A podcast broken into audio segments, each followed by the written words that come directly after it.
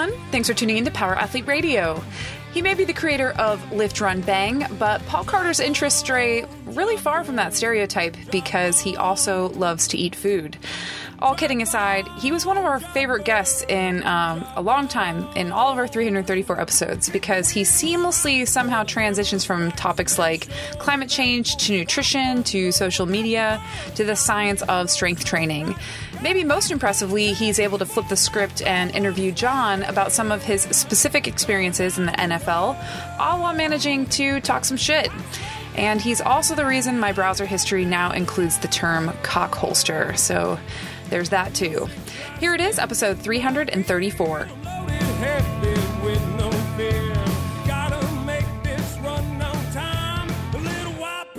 I just got back from Vegas and the Olympia was there for six days. And the cool thing about that is the assortment of different um, apparel, uh, you know, fashion ideas that different types of, of people end up having. So you'll you'll get some of that in there, um, along with just a, douchebags. Yeah, but the just yeah, usually we do call those people douchebags, but there's there's a lot. There's always a good time at the expos with uh, how people decide to show up dressing at those particular. Uh, well, uh, didn't you have a gripe about uh, um, guys with abnormally small legs and massive triceps? Right. Yeah, are we recording right now? Yes. Yeah, we record everything. okay, good. I was going to say because a lot of times the, the, preliminary conversations you end up missing a lot of good stuff, right? You guys probably figured that. Nah, out. we hit fucking play immediately. Okay, good. Yeah. So no, yeah, dude, that was like in. There was a couple of weird things that I noticed at the expo this year compared to past expos, and one was in past years I used to make the joke that uh, the the fitness or bikini competitor women who kind of you know were really popular on Instagram and social media, they were often lacking in the glute department. So you go to expos years ago, and it would you, you would be surprised you would not see a lot of really great glute development. It was pretty common, and it was kind of like uh, I like I thought it was like false advertising by a lot of the fitness women because you'd get there and you'd be like, wow, you know, so many of those women didn't have great glute, glute development there was a lot of women that had great glute development at the expo this year. Um, it was I was actually fairly impressed. It was completely different because I took a couple of years off from going, and I was impressed with how like how many women actually clearly spent and it, they weren't absent of leg development either, which was a plus. So a lot of the women had spent clearly spent some time working the whole lower body, and it was uh, apparently the guys went the other way and decided that training legs was completely out and building really massive fucking triceps was the way was where to go. And um, maybe I said, what's who's that one that one dick bag that's uh, that John Welbourn. oh, dude, I, I, you, you know what? I, I was going to try to keep the uh, the podcast, but now that I know the level which we're going to sync to, I'm just going to fucking. What? That was just a you know like a ping pong across the table. Uh, so what? So what? Now I'm a dick bag. Okay. I mean, aren't we all dick bags to somebody? Uh, so, that's that's true, right? Like no matter how good of a person you, you think you are, you're you're a villain in somebody else's story. That's right. Uh, that is true. That is true. Yeah. So, um, other than Luke Summers, who Captain Dickbag to well, you, sir. Uh, I don't know. Luke's also been best man at like 43 weddings. Eh. He's probably probably sounds like he's a pretty good guy, or a lot of people owe him money. Yeah. Mm-hmm, mm-hmm. It's not the money part. I'll tell you that. I just think he's really good at giving an HJ. You just got to surround yourself by fellow dick bags. What, you know? the, well, the, the initial dick bag I was talking about there was the one guy. Who's the guy that's always shirtless in his car with the bandana over his fucking eyes? Oh, fucking. Oh, um, uh, Robert, um, not Robert, Robert, Paulson. Yeah, Robert, not Robert Paulson. his Robert, name is Robert uh, Paulson. Robert uh, what's Frank? that guy's name? Um, Robert Frank. Yeah, Robert Frank. Yeah, like I guess like all his telling everybody don't do leg day taking the 130s for a ride on the incline or whatever that dumbass is always saying. I guess that actually worked because the the absence of leg development. My girlfriend's right here; she can tell you. Like I pointed out from day one, I was like, did did working legs did that go out of fashion for dudes? Uh, because it was it was just really like that was the look. That was a consistent look for guys. Was to have like these really big ass arms and like no ass and no legs and no calves and any of that kind of stuff. And my thing has always been you can usually tell who's the hard workers in the room by back and leg development. Gener- generally speaking, I mean, it's not, you know, it's not always true 100% of the time, but I always just felt like that it's hard to come about a lot of um, good, you know, back and leg meat unless you put some serious, uh, serious, uh, you know, pain time in in the gym. There you go. Yeah. So Dude I guess strutting, the dude strutting around with just triceps, and Uh, I'm assuming tribal armbands. Those are still in. When, when we went to the Olympia a bunch of years ago, uh, one, uh, the fucking smell was kind of putrid because dudes were just, or chicks, were just l- dropping like just nasty like protein farts. Yeah, that's, just- that's, that, that's that doesn't go away. That's at every. That's still uh, thing. I, I, dude, I, that's I, I just, every I just remember walking around and just like walking into somebody's crop dust and it just fucking being like, like, oh my god, like, uh, like something's wrong here. Like, like you're constantly like looking in your shoes. And I finally said something, and people are like, people are like, well, you know, there's a lot of protein in here, and like they give away a lot of supplements, and people are taking them, and it just kind of makes, you know, a lot of putrid smelling gas. And like it was, uh, it was one of the fitness girls that like works the event. She's like, oh yeah, she's like, it's awful smelling in here. And I'm like, you go? And she's like, yeah. So that I thought that was pretty funny. Worse, it's worse at the Arnold uh, than the Olympia because at the Arnold, I don't know if you guys gone to both expos. Uh, I've never been to the Arnold. I've been to the Olympia though. The Arnold is way worse. I don't want to go anymore uh, because it's so packed. You're, you feel like you can imagine what being a human sardine is. That's what it's like being at the Arnold Expo. It's so just packed in. They don't. The, the venue is kind of small, and it's like one million people all stuffed into this small convention center. So you can't really move. Yeah, and there's people. There's just just the the smell. It's either it's a combination of like Axe body cologne with like protein parts. So if, if that's I mean if that's your thing and that turns That you actually on, then yeah. reminds me of what your truck smells like, Luke. Yeah, it's the, that's va- what I'm going for. And vape. Yeah, the uh, what's the methane output at one of these things? Like, I is it know, contributing I'm to the climate change?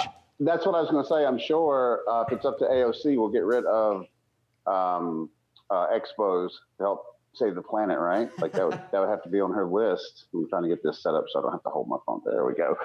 Yeah, I'm sure that would be on her list of things to do in order to facilitate, uh, you know, the, the Earth from collapsing. I guess in the next 12 years or so. Well, I, I just heard a 16 year old girl lecturing people that were in the beginning of the That's been next all mass over my. extinction. That's, that's all over my fucking feed. social Yeah, John was telling us. Uh, yesterday, I was um, just watching that. Uh, I, I forget her Do name. you Greta. remember her name? Greta? Greta something. She's like 16 year old girl just lecturing people. And the thing I couldn't stop laughing at hysterically is uh, my daughters somehow they're in second grade, like at school, somehow picked up this thing where they go like, "How dare you!" And so they started saying it. And like my daughter said the other day, they were like, "Oh, how dare you!" And uh, I started laughing. I'm like, first of all, who told you that? And why? Like, is, is this one of your teachers? Like, where is this coming from? Because, uh, first of all, your mom's never said that. I've never said it. And then all of a sudden, I'm watching this thing, and she's like, "How dare you!" And I'm like, "Oh, I, How dare I? I, I How laughed. dare I? laughed for like 20 minutes at this girl's thing, and like all I could think of is, is first of all, who's writing this? morning. What's crazy to me is how people supposedly identify as grown ass men, and they're and they're upset that other people are disparaging the fact that the rest of us as adults aren't attaching our kind of core beliefs about any of this stuff to uh, a girl who has suffers from OCD, depression, and is a, what is it, a high functioning? Um, She's what is it, autistic. Functioning. Yeah, she's uh, autistic, autistic, Asperger's. right? Yeah, she's Yeah, Asperger's. autistic Asperger's. So, and I'm not making fun of any of those things. I'm just saying a 16 year old that has those particular issues is probably should not be the voice of uh, scientific reason when it comes to any of these particular issues. I'll just defer to the experts and not to emotional placating. That that's just me though.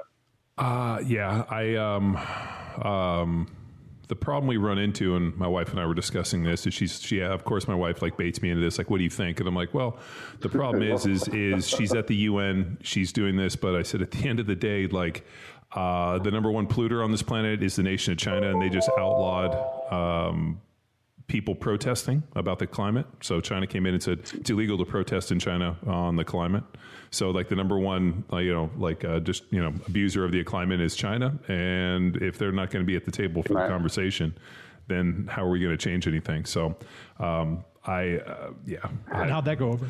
Yeah. Oh, so well, that and also as we watched it, my other comment is is like you know she's a, you know you've destroyed my hopes and dreams, and she goes into this whole speech which I watched, and um, but I didn't hear anything of like a solution. Yeah. So as these guys know, like That, are, that is exactly why I don't even give a shit because at the end of the day, it's it's people trying to be to to make themselves feel self important by sitting around and discussing these issues that they're going to have zero fucking impact on. yeah. Like the, the two hipsters sitting around in the in the Starbucks uh, drinking their lattes, they're they're not going to save the fucking planet. Um, you know, none of us are. Even if the, the planet, if you say, no, I will say this, and you know, because I I agree that there's climate change. I don't know how I'm on a strength podcast talking about climate change, but okay, we'll roll with it. That's Yeah, how we no, roll, um, bro. Dude, uh, this might be the premier podcast in strength conditioning. But okay. But what we are is, uh, at least you know, on this side of the table, highly evolved individuals that like to have complex conversations. Luke, on Good, the other hand, is a appreciate dick This bag. side. Yeah. Dick bags can have conversations. Yeah, uh, these fucking two fucking dick bags. Um, over here, still like, tell us about the protein farts at the Olympia. Right. Okay, let's get into climate No, what. I, what I was going to say was uh, actually look the from a I don't get into that stuff very much because I agree climate change is happening. I don't know that we can ever effectively determine our total contribution to what that change is. I do agree that our there's there's oceans that need to be cleaned up for sure. The problem is if you you actually look at where that is, it's going to be across Asia and Africa, and that's going to be the majority of the places that need to be cleaned up, and they actually constitute about 90 to 95 percent of the of the, the the trash that goes into the ocean. We, when I say we, I'm speaking of the United States. We constitute about 0.2 percent of that. So we do a pretty damn good job of making sure that our oceans are not polluted. So it's when enjoy. I just want to say this. That means you need to enjoy your fucking plastic straws.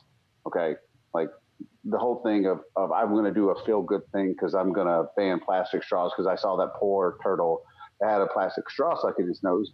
We're not contributing to that though.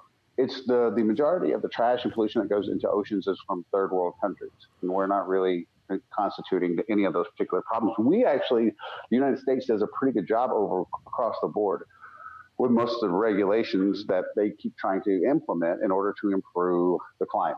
It's No. really the third world countries that are fucked. I get And it. I I don't mean, know why we don't have more nuclear energy. Well, yeah, no, the uh, you're one hundred percent right. Like the the cleanest, most renewable energy on this planet is nuclear energy, and they won't even open nuclear the energy. conversation. Why the fuck are I don't understand. What's the problem? What's the problem? Uh, with the it was Chernobyl. it was nuclear? Chernobyl. It, it was Ch- Chernobyl and Three Mile Island. So those two things have completely salted. But um, my thing with straws is ban the straws. I'm not six years old and I don't use a straw, and I would assume Yeah, that I can most adults don't use straws. And if you do, I just fucking used drink a out straw of your the cup. other day. Hang on, Shut hang on. Fuck, fuck you, John. Well, Whoa. I just used a straw the other day and I enjoyed myself. Yeah. How, how am I supposed to? How am I supposed to eat a fucking milkshake? You want me to use a spoon? No. like you pop the You top know and you fucking Hold on. pound it. Yeah, no, so- no one's pounding no, milkshakes. I've seen no, you no. consume Well, Wen- dozens of milkshakes. Wendy's was way ahead of the game more- because they made even more. That's even more childish shit than eating eating the milkshake with a fucking spoon. That's something you do with like a toddler. Yeah. I like to act like a toddler. That's what Tod- dick bags do. Toddlers The don't. spoon. The spoon. Yeah, you feed toddlers milkshake. What are you talking about? But not with a fucking spoon. Yeah, with a spoon. You feed them, give them a little No, tiny no, baby no. spoon. You baby bird it. You take a sip and then you spit it in their mouth. So you get a little bit. That's what I was told. That's how I ate my milkshakes. Oh god. Am I wrong? Yeah. I don't. You're the. I, I, I, dude, I I, actually did notice. I noticed in my travels just the past couple of weeks, and I'm headed to the Dominican this weekend. I haven't noticed that plastic straws are back. So I guess people got fed up with this fucking paper straws. They're no bueno. Well, they they had the uh, the paper straws, and they were bringing those, and I was laughing, and my wife got fucking burned up, and uh, she bought these uh, stainless steel like straws. Yeah, yeah. So now she brings her own straws. Nice. I didn't even think about that. That's pretty badass, though. Yeah. a Stainless steel straw, right? So so she rolls in, takes her straw out of her bag, puts it in, and uh, the amount of straws that she has fucking donated to the restaurant every time we leave, I'm like, you didn't get your straw, did you? She's like, fuck. I'm like, I'm like, uh, And And you can really fashion that into a steel weapon. straw.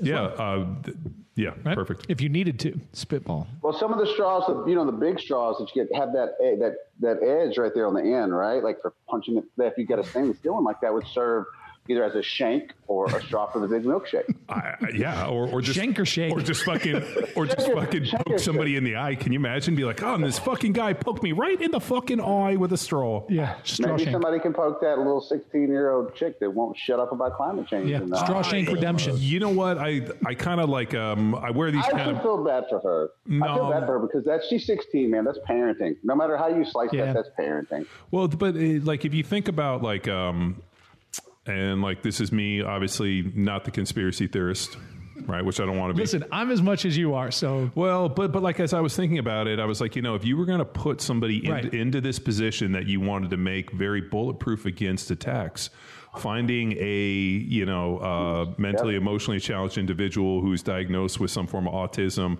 high functioning deal, um, you know, who's obviously very verbal and very passionate about this, and putting her in that position uh, would be, I mean, she's probably in for today's society like the probably like the most bulletproof eco warrior you could hope for and like you know all, all you have I to do love is that.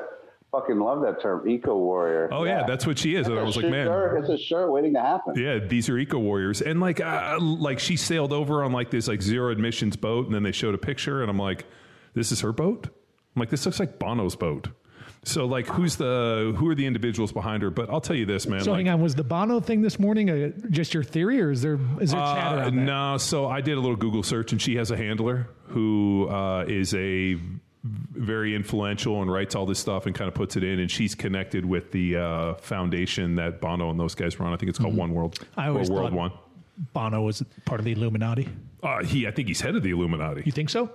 Well, the other problem too, and this is why I, I think he's he's definitely part of the Illuminati because the U2 has uh, has that music on your fucking iPhone that comes on there that without you asking.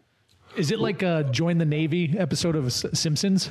Remember that where they do that? Uh, the the other one, which I I was like, man, I was really hoping that she wasn't a vegan, but she is a vegan, and of course goes to like, and, and this is the part where I'm like, man, like, and this is where where I got into this, where I'm like, if these people understood how to replenish and how the world works in terms of like repopulating and replenishing the environment, it's done through the use of ruminants and ground nesting birds. And the problem is, and I, I saw a deal the other day, they're like, if we just had 50% less cows, and I'm like, um, what what are you going to do with them? You're just going to get rid of them all? Okay, we're going to kill them. We're not going to bring new ones back, and then what we're going to do? Just plant more beans? Like this is fucking insanity. that's right. Beans for everybody. Fuck. Uh, and then I also read a. Uh, Wow, wouldn't that but wouldn't that contribute more to the, the methane? And, yeah, it totally would. I mean the Yeah. uh, the Fart joke. Yeah, uh, I read a pretty interesting one yesterday. Was uh, um, this guy or the, there's a group that's like a big uh, think tank, and Robb Wolf forwarded me this, where they basically talked about like uh, the projection of full market disruption of ending all agriculture that has to do with meat and dairy production, and they're estimating this by like 2030 through like the fact that they're going to be able to design and 3D print foods, and they believe that people will rather to consume those than actually natural sources. So like as I'm reading this stuff, and they're talking about full market disruption by 2030, 2035, and I'm thinking the amount of health problems that we have from people overeating, and now we're going to give them the ability to just print their own fucking food at will. Oh Jesus, we're this is hmm. yeah that's that's pretty awesome. yeah. I'll, I'll Like, forward you it to you. Like I'll, I I'll, can't remember the comedian comedian that said, "How fucking lazy have we gotten when you can buy a bed that's that sits you upright, right? Like you think about it." And I started laughing the more I thought about it. It's like you're you're another those beds that that that you know they they incline while you're sitting in it. You know, Yeah. How fucking lazy do you have to be? That you're like, yeah, I can't even sit up anymore on my own. I'm just going to incline the fucking bed. Like that's flat. Yeah. Well, I now mean- imagine having your lunch printer next to your bed. Well, I'm- recline up and then print a Yeah, fucking just- just cheesy print- beef. Let's do it. like uh, Paul, you you see this stuff from a pretty interesting perspective because you know um, uh, for what you do in terms of like you know you you know uh, lift run bang and like really just what you do in T Nation. I think you have a really interesting perspective of like how people are in like this generation and lifting and training and especially diet and nutrition and really just like the idea that the majority of the people fucking overconsume calories and regardless of all these health issues it comes down to fucking burn more than you intake.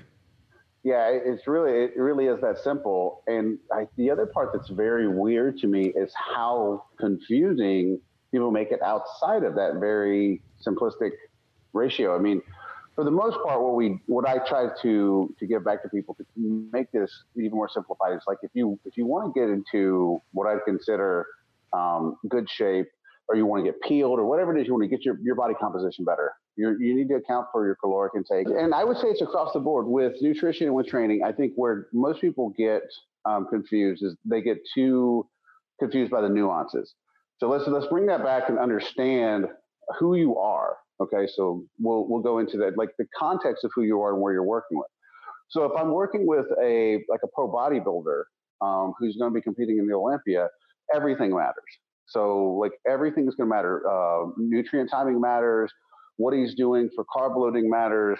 The the uh, the, the food that he's eating as far as like composition matters everything starts to matter so but if you're taking just like the average guy that wants to get an apartment complex pool shape and have like a two pack rocking so he can hit on the you know the hottie that comes out there on the weekend like he just needs to make sure his his his calories are in check to make sure he's in a deficit and that his protein intake is high enough so it, what happens is, is that a lot of people they get confused about all the various nuances about what's important and what's not without considering the, the base that they're working from so if you're just like, you're like, hey, I'm just a normal guy, you know, and I work down at Best Buy and I just want to look better for my vacation, then, you know, obsessing over shit like if you're eating your carbs at night or in the morning or stuff like that, it's fucking irrelevant. As long as you're getting your, your caloric intake dialed in, you're getting your protein intake dialed in, massage your carbs and fats to your liking and making sure you're, you know, fitting within that caloric range, have an energy deficit and you're going to lose fat. And that works for 100% of the fucking people. But if you are a high level athlete like John, you were, or if you're a competitive bodybuilder or whatever it is that you're doing, a lot of those you, you generally do have to overturn every rock to find those little two and three percent advantages. So you know that I mean that's you look at you look at any sport at an extreme level, whether it's um, you know marathon running or you know it could come back to like so many ounces that a shoe weighs. Uh, one of the things I remember reading, and I, told, I talked about this at the biomechanics workshop, we were talking about uh, sprinters somehow. And in horses, they figured out, and they figured the same thing out in high level sprinters, is that it's all related to body fat percentage. The fastest guys have the lowest body fat percentage. That was the one combinator, common denominator across the board that you could find. They would find the same thing in horses, in race horses. And the difference between a horse coming in, say, first or middle of the pack or even last might be the difference in five to seven pounds of fat on an animal that fucking big, right? So when you're talking at the elite levels, those tiny little nuances become far more important. But if you're just like, dude, I'm, I'm just tired of feeling like, you know, um, 10 pounds of shit stuffed into a five pound bag and I don't want to feel this way anymore, just cut out all the, you know, stop eating like an asshole, you know, stop eating overly processed foods, you know, hyperpalatable, you know, uh, overly processed foods that are you know, not very nutrient dense. Swap that out with mostly whole food sources. And most of the time, for just people that want to go from being kind of a, a fat guy to, hey, I'm not very much a fat guy and I'm starting to inch my way to being pretty lean, you don't even need to count calories if you just swap out all the junk and bullshit for just better food choices, like you know, going from eating dog shit to where you're eating like rice and chicken and potatoes and you know some lean beef and fish a few times a week and eating you know eggs and stuff like that. It's hard to go wrong. It's hard to overeat on those foods. So the people who are confused about all this stuff, I'm, to me, the dieting honestly is the easiest part of all this shit. It really is. Le- least complicated, part. right? It's e- least complicated. It's the hardest to implement for a lot of people because we like to eat. I like to eat. I can out eat. I was with uh, I was with Steve Kupa, who's a, a really big guy th- this weekend too, and he can out he can't out eat me. Like I've never been around. I was told by uh, an active pro that I trained that only two people who's ever seen that could probably out eat me was Kai Greene and Branch Warren, and outside of that, um, but I mean I love to eat, so like not not when I came down from 290 pounds, that was a chore. It's still a chore staying right around 240 now. Like that's hard for me to do because I love to eat. And it's nothing for me to gain like 20 pounds in a couple of weeks. I just want to let myself eat like I want to eat. Uh, to this day, probably the best eater I've seen is this guy sitting right here. Uh, I've never seen anybody. I like. I will tell you straight up. I am not like a like a massive eater. Like, and uh, mm-hmm. we've done a bunch of eating challenges, and I'll get fucking crushed within minutes. And this guy will be like, uh, "You gonna finish that?" Yeah, you gonna finish that microphone? Oh, it's fucking unbelievable.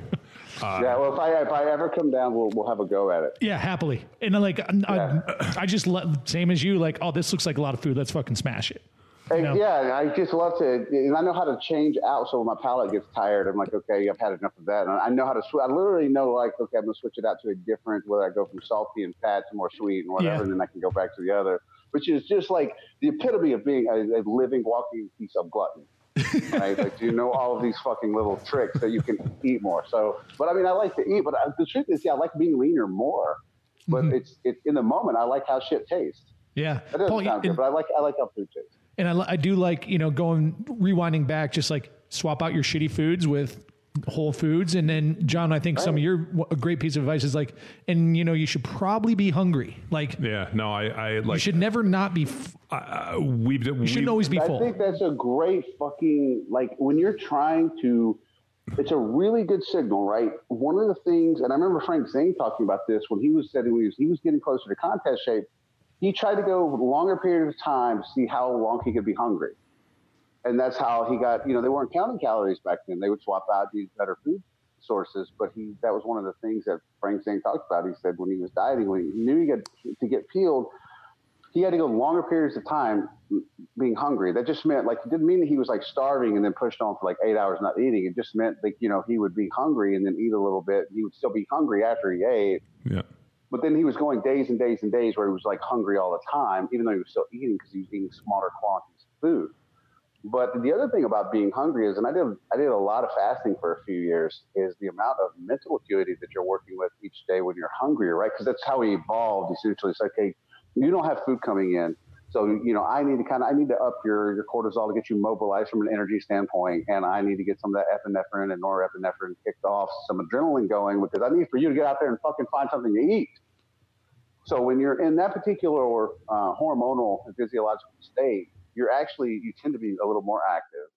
Um, as long as it hasn't been going on for too long. I'm not talking about like contest prep for bodybuilders who can't move by the end. But if staying a little bit hungry is good for activity for a lot of people. Well, I, I know for me, I mean, for let me put it like this: for almost twenty years of my life, I ate every single meal past the point of full to almost feeling sick. Like Yep. every, every single meal. I mean, I'd sit down and I'd be like, "Man, I, I ate like seven thousand calories yesterday, and I lost three pounds." And like you would, I would have to sit down and like the amount of food that I had to consume on a daily basis. I remember when I retired, I was like, "Thank God!" Like I just like, and, and to this day, I still enjoy like eating and still being hungry at the end of the meal. I'm like, I could totally eat more, but fuck you, I'm not going to. Yeah, and who was the? I remember who was the, the offensive lineman from the Buccaneers quite a few years ago. Um, he was, they did a special on him one morning. Did just a really great job after he retired. Like got in great shape. Like lost a bunch of weight and talked about the same thing. I don't remember who it was, but the Bucs had an offensive lineman. You, you know, same thing. As he talked about that very thing, he said he was so glad when he retired that he just didn't have to be a slave to living that lifestyle day in and day out. You you just get to the point where like you just naturally do it. And I'll, I'll catch myself at like a, a restaurant. We'll go out and order, and all of a sudden I'll start like sta- and then I have to mentally tell myself, I'm like, you don't have to order all this.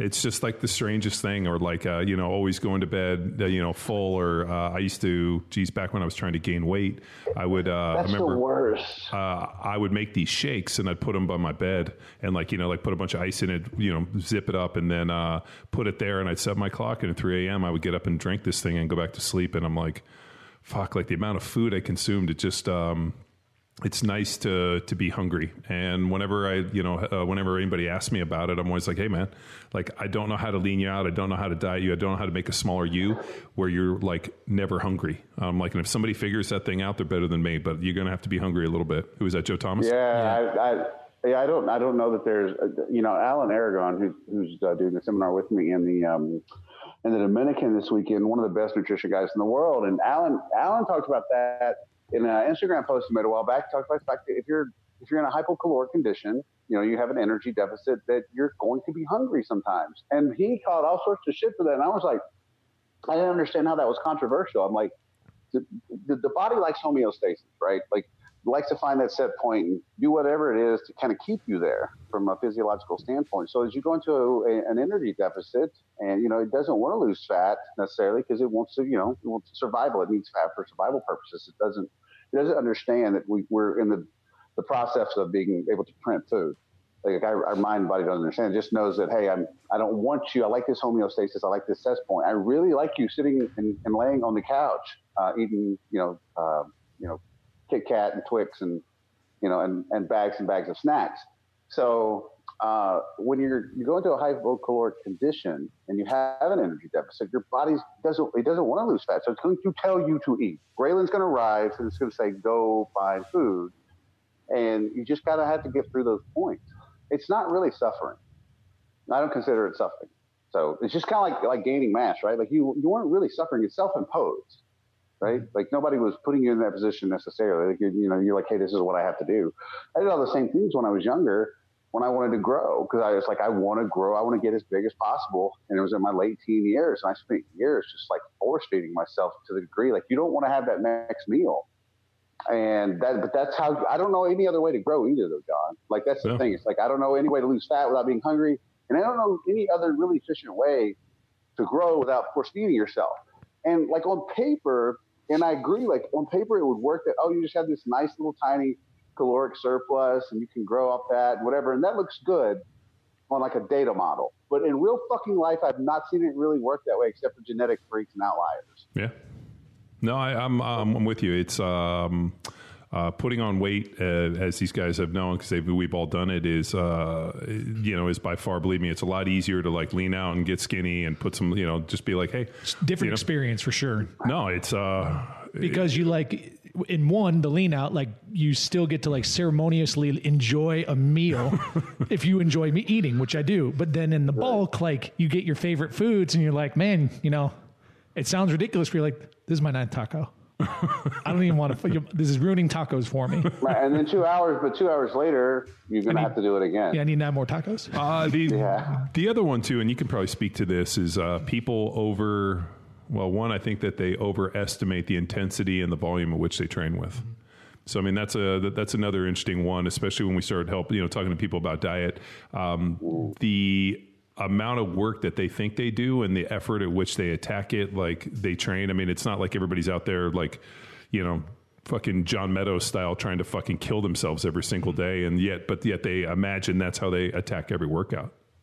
Yeah, that's a, a massive discrepancy, I think, between um, what how hard people think they train and how hard you actually have to train to see results.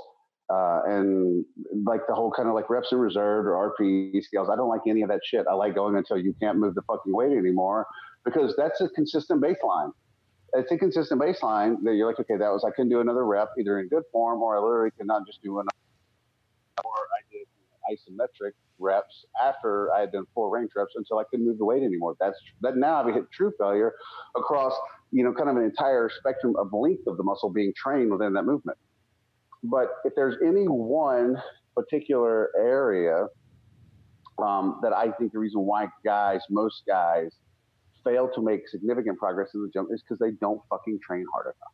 And that's just the one, to me, volume, it will mitigate and dictate, determine the amount of volume you're going to be performing. And when you combine a high level of effort um, with progressive overload, and you see that happening, and you see the progressive overload happening, that means there was an adaptation that occurred from the stimulus you provided. That's how you fucking grow. And I can get into the nuts and bolts of all that stuff, but it's really sciencey. Most people get bored by that. But at a base level, if I can't lift any more weight for reps six months from now, I won't be any fucking bigger six months from now than I am right now. And there's no getting around that. We've never seen any other way around that in all the, the history of lifting weights and picking shit up and putting it down and clanging and banging. We've never seen any other way around it. So if you can curl 100 pounds for 10 reps and you want bigger biceps, and six months from now, all you can curl is 100 pounds for 10 reps, you're not going to have bigger biceps. If you can show me another way, then okay. But there's, as far as we know, there's not another way.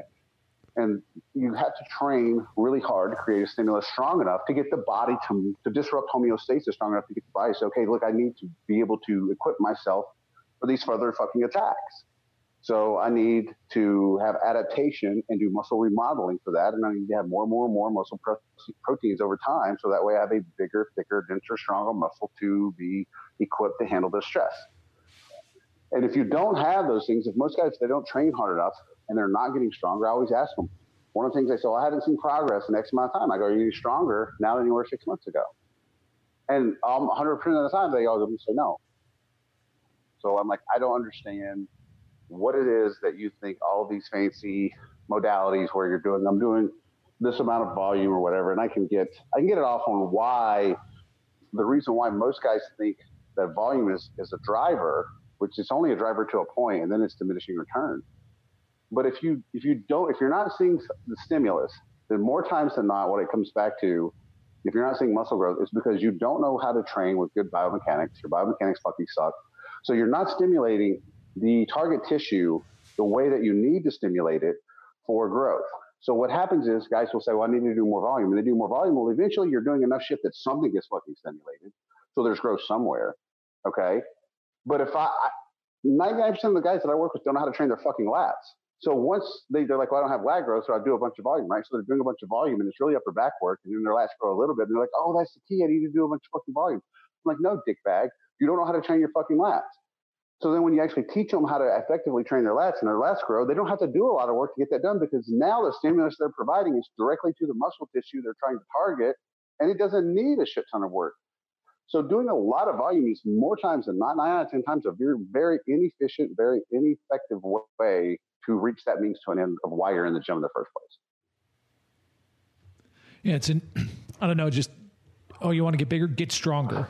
You know, like just go, Well- just do everything you can to get stronger. I mean, you think about a larger cross sectional size of, a, of a muscle, theoretically, we'll be able to support more weight. So it kind of, I mean, it's pretty hard to get bigger without getting stronger.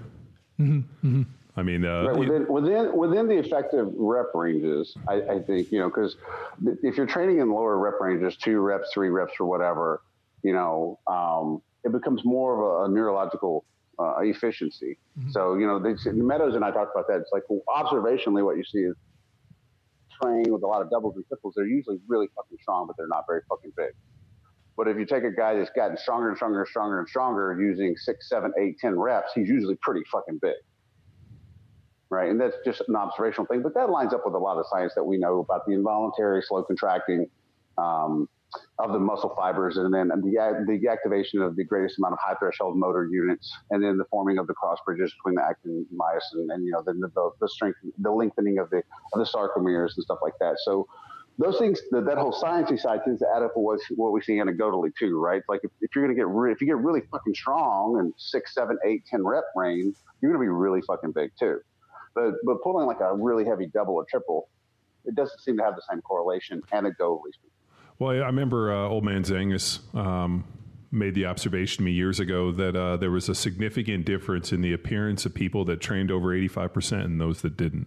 And I think it became. Uh, That's I- funny that you use the 85% range too, right? Because uh, if you use the effective reps model, that's about where you need to start at Yeah. to get five to six seven reps. reps, uh, five right, five six reps in there to its total failure, which is about five it- reps is about for an advanced athlete, uh, we've seen you know beginning athletes or people that were on the other on the other side be able to get seven, eight, nine reps, reps with eighty five percent.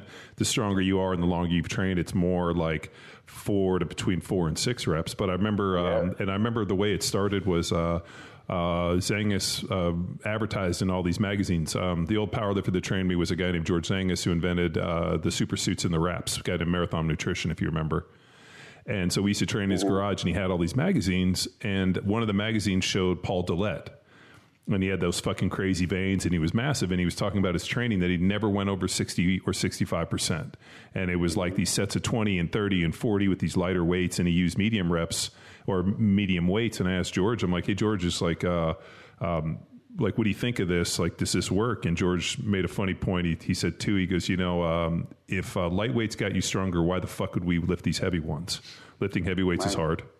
And he also said, he goes, you'll, he goes, as you go through this game and you start lifting weights in your training, you'll see a distinct difference between those that train over 85% and those that don't. The guys that train 85 and over will have a thicker, more dense muscle that won't leave. But the guys that train the lightweights, you'll see it. It'll look fake. It just, it won't look it. And he even talked about like, like the old bodybuilders and, you know, he was the Thompson powerlifting coach with like Bill Kazmaier and these guys.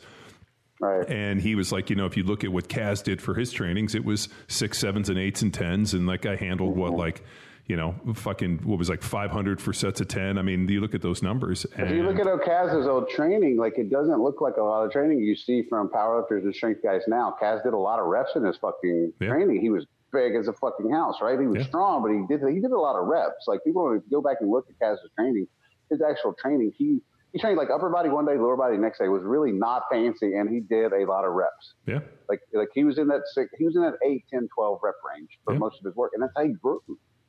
Yeah, and and all those guys were were super strong. So it just uh, it like I just even like that as a 14, 15 year old kid, like I, I still remember him saying that to me, and then just like kind of observation whenever I run into people, and, and I used to run into all the time in football guys that were big but like didn't carry a lot of muscle and just weren't that strong, and they were always afraid to put heavy weights. I mean, I, I met guys that never put more than three fifteen on a bar. I've never put more than 315 on a squat. I've never put never put more than 315 on a bench. And I remember thinking like, really? That's fucking crazy. And I'm like, but I, I can see it in your physique. I can see, you know, I can see when I look and, at you. And then obser- observationally, and I'm sure there's always going to be outliers, but who was probably the most overall jacked guy that you ever saw in the NFL? Oh fuck! Um, I played with a dude. Um, I remember there was a guy named uh, Al Harris who was a DB uh, that I played with in Philly. Went to the uh, uh, Green Bay Packers. Al basically ate like chicken McNuggets, drank Diet Cokes, and ate fries for just about every meal. And he had to be like three percent body fat. He was so fucking lean that uh, during training camp he lost some water weight and he fucking cramped up. And I remember him in the in the training room cramping. And as he was cramping, I could see his fucking heart beating through his chest. That's how lean he was. Like he was, I mean, he he was skinny. I mean, he could have stepped on any fucking stage. Yeah, but oh, I mean, like when I say like Jack, like who? What guys in the NFL had like were like like muscular Jack, like really fucking Jack. Oh fuck! I mean, uh, like uh, everybody. I mean, like it.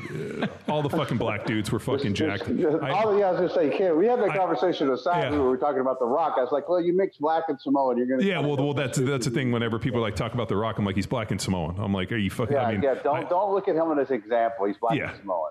Well, that, uh, but uh, the interesting thing, and um, a lot of like, it, it was pretty interesting. Like a lot of the white dudes, uh, if they were offensive linemen, were always kind of a little, you know, obviously like fatter on that side. But for the most part, man, like I just always figured it was a function of diet, and guys were lazy and they just tended to overeat and this, and I, and a lot of guys were beat up and they just couldn't fucking train at the percentage with the way that they needed to continue to drive adaptation.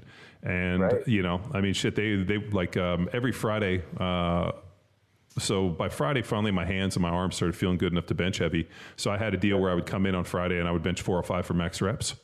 And like at the beginning of the season, I probably get like six, seven, and eight. And then by the end of the year, you know, in the playoffs, I'm getting like singles. But as long as I put at least four or five on the bench, I was fucking good to go. And I always kept the intensity high. I just cut volume because I just couldn't handle, you know, it was just too much fucking load. But um, guys would come in, and I remember thinking, like, man, you've never put more than 315 on a bar. And it just seemed fucking crazy to me. That's the thing is like a lot of people don't like to talk about that from genetic standpoint. It's like uh, being like I don't know why. I mean, it, it's clear like uh, if you're around the physical culture long enough, uh, sports or the physical culture in general. I mean, you'll notice like uh, I've just consistently found darker skinned guys, whether it's black guys or you're talking about Italians. Um, you know, I've noticed that too. Like in bodybuilding, for I don't a lot of guys don't remember this. And there was a lot of Italian guys in the '80s and '90s that were that dominate bodybuilding, and I can't remember. I just remember that time. There was like there was a lot of, um, uh, and I can't remember all their names from back then, but I just remember that time because somebody made that observation in an article I was reading. You know, it's true, and I don't know like what is the same thing for like uh, what is it uh, the the Arab guys, right? Like Oh, like, you see that a lot. Yeah, Dude, uh, uh, so like you know what is it like bodybuilding without borders or whatever it is that Instagram page, like the Yeah. fucking those dudes in uh, Kuwait and like the UAE and like dude, they're they're fucking massive. I like I don't know what the fuck those dudes are doing, but like the one dude who's that two twelve guy that showed up to the Olympia, I saw some pictures. Yeah, Hadi. Oh he, my yeah, God. he actually was in to open. Wow. Yeah, he wasn't in the. He didn't do the two twelve. He did the open, and he came in third. He was fucking huge, and he's like he's like four foot tall. Yeah, no, those guys are fucking massive. I, I knew when they um, who's uh, the bodybuilding coach that uh, Mark Bell hired that uh, Hattie Haddon or whatever it is, like the guy that works with all the pros. Oh, you're talking about uh, Hany Rambod? Yeah, yeah. He Yeah. they they like basically moved that dude over there to like work with all those guys. Yeah. So you always see Yeah, his name exactly. connected. You, you always see his name connected. I just and the only way I know him was uh, you know Mark Bell hired him to get him ready for that show that he did. Yeah, and, and and going back to what we were just talking about before, but the other part that I was going to say was is that um, if you look and that was going to say, dude, from an observational standpoint, the guys that you probably remember also being really strong, right? That could that really focused on lifting because you had to be around some guys in all the years that you played that really loved the weight room too, right? That really loved to train and, and, and like to, and the guys that you probably were around that really loved to train and get strong probably had a significant amount of muscle mass too, right? Yeah, no, I mean, um, I played with, I, I, played with a lot of really strong individuals, um, guys that, you know, banged weights and were good athletes and were big and strong dudes. And, uh, you know, I, uh, like over the years, you saw dudes that uh, looked the part, but I'll tell you this, it, um, I don't know if, uh, if like how it's changed a little bit, but I remember um, when I came in and like you know for for you know the decade I was there, there was always like a sense of pride about like having a set of arms that filled out your jersey. I mean, we're out there in right. fucking t-shirts basically, and I remember always fucking busting dudes' balls and be like, dude, go in there and fucking get some curls. We got to look the fucking part on Sunday. And so it's funny now because uh, we were watching NFL stuff, and my wife's like, these guys don't look like they lift weights anymore. And I'm like, no, they really don't. Like, like that culture just kind of went away. And, yeah, um, back dude. When I was coming up in the '90s, and I played um, for like quite a few years. Clearly, I never at the NFL level, but I love playing. But I love, I love just the same way that I do with like lifting. Um, is that I was very much like a student of every aspect of it. But I, back in the in the '90s, the guys that were were that I, I love to watch play that were great players are always really jack dudes. I mean. Uh, one of the things I remember, a guy I loved watching from the Steelers was Greg Lloyd, and Greg yeah. was jack as fuck, right? Like oh, yeah. that was the cool thing about Greg. Yeah, no, uh, dude, he was like a martial arts dude, and they had that whole fucking crazy stretching routine they did. And uh, seeing Greg Lloyd in person was pretty fucking impressive. I mean, I played yeah. I played with LeVon uh, Levon Kirkland, and like, I mean, dude, I. It, it's interesting. I remember when I got uh, approached and came into the CrossFit deal, and I remember all these people were like, "Oh, this guy's so fucking jacked," and I'm like, "He's 180 pounds." I'm like, uh, like I. About, when people talk about how jacked, and I even T Nation did an article on that about like CrossFit Jack guys. So some guys like you know 205, 210. Like I like I said, I just left Texas and Steve Kuclo was there, and he was he's uh, he was you know right probably about 270 um, with lower back striations. Like I'm like, you guys don't know what fucking jacked is. Yeah. Shut the fuck up. You're a CrossFit athlete at 215. Oh, it's a good look. 215 is huge. Uh, every one of those dudes is 175, 180, and they're talking about. I'm like, dude, like I uh, jacked 180. Ah, dude, I played in the NFL where dudes were like 260, 270 like that. So yeah. it was just it was kind of funny. That? Remember it, and it doesn't always translate to great uh, to great playing because probably the most jack guy ever in the NFL might have been that Vernon Gholston guy. Who is that? Don't you don't remember, remember Vernon Gholston? Uh uh-uh. uh Hey Jamie, pull oh. up a picture of Vernon Gholston there. Uh, G O O. Uh, was he a tight end or? D- no, he was a defensive end. He came out of Ohio State. Jamie Gholston. Oh, Vernon. Vernon. Oh, Vernon. Vernon. Yeah. Vernon Gholston. Yeah, but he was a bust, wasn't he? Total bust. Yeah, but he, yeah. he he looked like he would have ate, eaten offensive tackles for fucking breakfast. Oh yeah. Did you find him? Yeah. Oh yeah. No, he's yeah. No, he he looks the part. Uh, you know, we used to call that look like Tarzan, play like Jane. We used to see dudes that were fucking yoked like that, and like I mean, on occasion, like shit, like Brian Dawkins was pretty fucking jacked. Um, I can think of some like a lot of dudes that looked the part. My guy Khalil Mack's pretty fucking stacked. Uh, dude, Khalil Mack's a fucking beast. His arms look good. Oh my god. Uh, he's he he's a good player, man. I, uh, I who was, who was the guy? Who's who was the guy at LSU as a safety that played for the Redskins? Oh, I can't remember his name. He was a he was a safety. He was Jack. He, he got he was more famous for looking Jack in his in his selfies. Oh yeah, no, didn't he get into trouble? He got he basically got booted out of the league, got in trouble with a bunch yeah, of yeah. drugs and a bunch of weird shit. Yeah, no, yeah, yeah. Uh, that was him. It, yeah, there, I mean, there's a lot of guys like that, but it's like you said, it, it, it is weird because um, in the '90s coming up, that was like kind of like during like I was in my youth then, in my teens and you know early 20s, um, and there was definitely I would say there was kind of that that culture mix that had been carried over from like the late 70s and the 80s from the Steelers culture. When like Mike Webster was jacked as fuck for the 70s too, right? As a as a center, I remember the first time I saw like uh, footage of, of Mike Webster, and I was like, dude, that dude is fucking. I mean, he he was bowed up as hell, right? Yeah, yeah no, Mike Webster I, looked the part. Yeah, that's what I mean. So, it, like, and you remember those those that whole Steeler linebacking crew until Levon Kirkland decided he liked fucking Dunkin' Donuts better than he liked playing. But like, there was a time when that whole that whole linebacking crew was like jacked as fuck because it was it was uh, Kevin Greene and Greg Lloyd, Yeah. Levon Kirkland, and uh, who was the other one? Was it Chad Brown? Yeah, yeah, that sounds right. Yeah. Yeah, and then like during the, the we also had back then. I remember Jessie Tuggle, who was jacked as fuck. Yeah, Um, Sam Mills was always in great shape. yeah, You know, like there was like definitely kind of a physical culture about the NFL in the '90s. I think you don't see now. No, I, I mean, uh, I think you do, um, but I think it's more from just like really genetically gifted individuals. I, I, I think what, what you've gotten to the, in the NFL is just this like genetic freak show. I mean, as I'm watching the other day, like just the uh, the speed and like the size of which guys are moving, and there's just these really interesting outliers that are out there playing, and it's um, it, But it, it- continues, right? Like it continues. Like when um, it was funny when um, uh, Ken Leistner was still alive. You guys, I don't know if you guys, John, Oh, yeah. you know Dr. Ken. oh yeah, I don't know if you guys remember Dr. Ken, but I, was, I knew Dr. Ken pretty well. I love Dr. Ken. dude, I have these crazy training videos of Dr. Ken on DVD. Uh, Yep. it's fucking like like what was he like 175 180 pounds He was. If, you're talking about the one he did for charity, I have that one. It was when he was uh, he was he was 50 in his late 50s, and he was 100 and I will say 62 or 165 pounds, and he squatted. It was 407. It was like four. It was in kilos, so it was like 403 or 407, and he did. They squatted that for 23. yeah And you got to remember, he's in his 50s, and he was 162 or 168, right, John? He's like, Yeah. Yeah, he he's was like 160. But he he uh, he squatted 407 for 23 reps, and then right, and then he was like down, breathing hard. He was, he was such an animal. And then he did he stiff legged and deadlifted. I think it was 385 for like 16 or 17 reps right after that.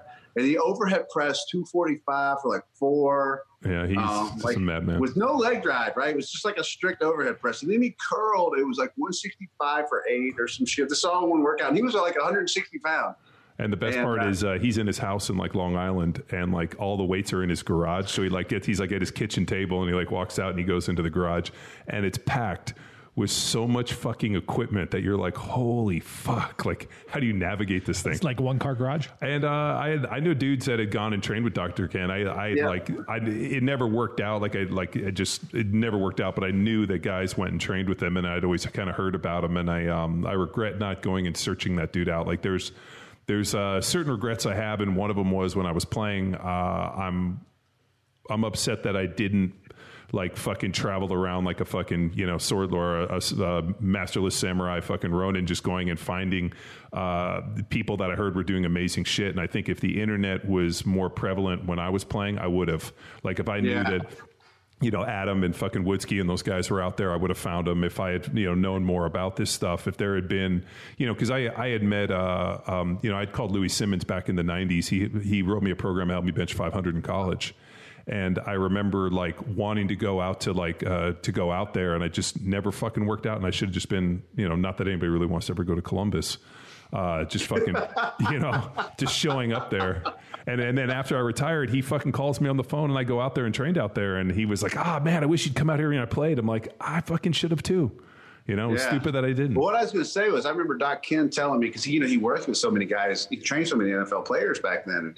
He said he's he he trained a lot of different athletes from a lot of different um, you know a lot of different sports, and he said NFL athletes, he said um, could do more shit in like a 10 by 10 foot area than anybody on the fucking face of the planet. He's like, there's, he said the, their ability to just do outrageous athletic shit was like unparalleled. And I remember even Charles Poliquin um, had talked about when Charles was uh, still alive too. Like all my all my mentors and guys I looked up to and worked with are, are dead now, which dates me. But I remember Charles talking about that. He's like, if if the NFL if the or just went away.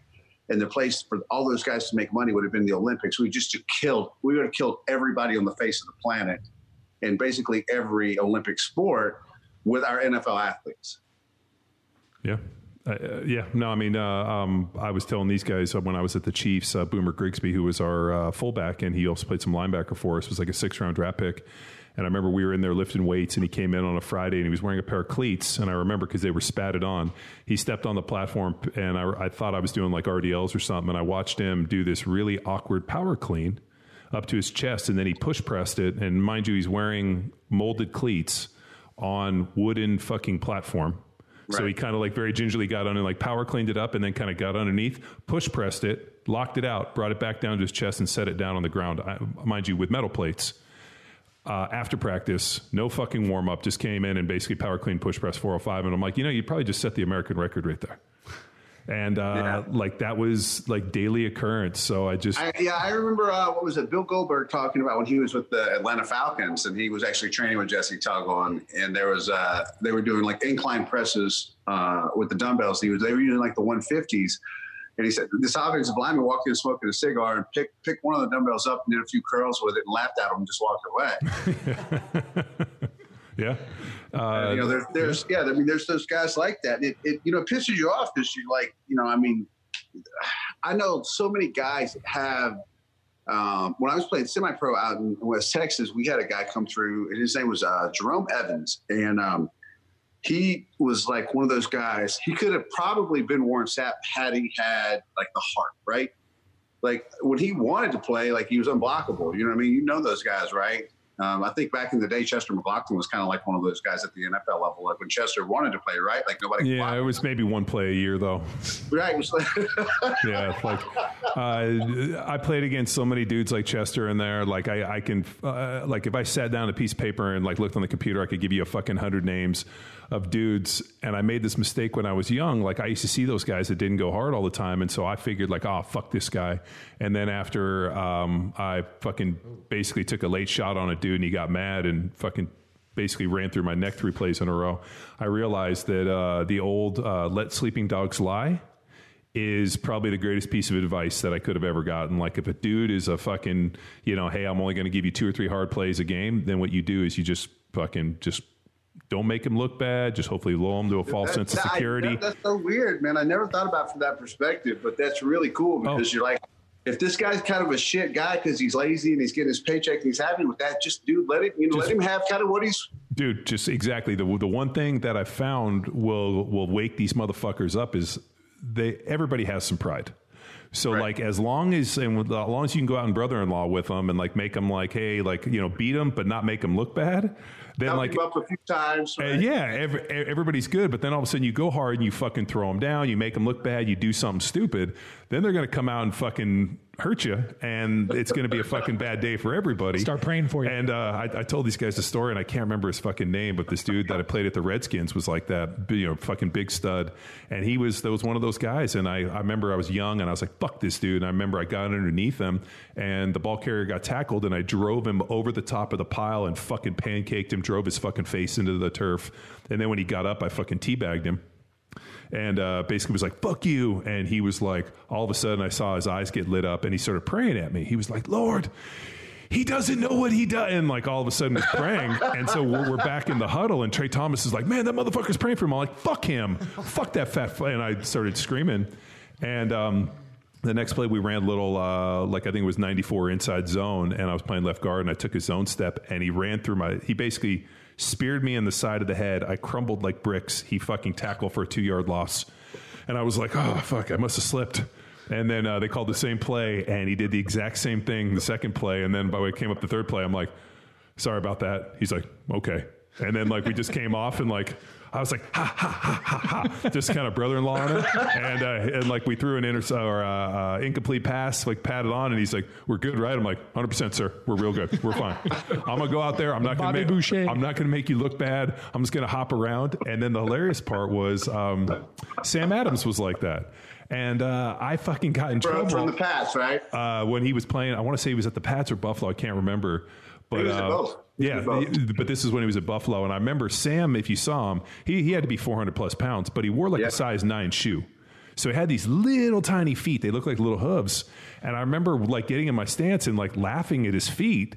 And uh, he was like, "Don't," you know, something about like, "Don't laugh at my feet." And I'm like, you know, sorry. And uh, then I remember the similar deal, like kind of brother-in-law on him, and um, you know, he didn't make any plays, but like I wasn't trying to kill him. And I remember offensive coordinator fucking like a couple days later we're at practice comes over to me and he's like uh, you know you really uh, um, you know like to fight and classify yourself as a tough guy and i'm like okay where's this going And he's like, I just got done watching film, and you were over there, and you could have like you know basically fucking calling me out, and I was like.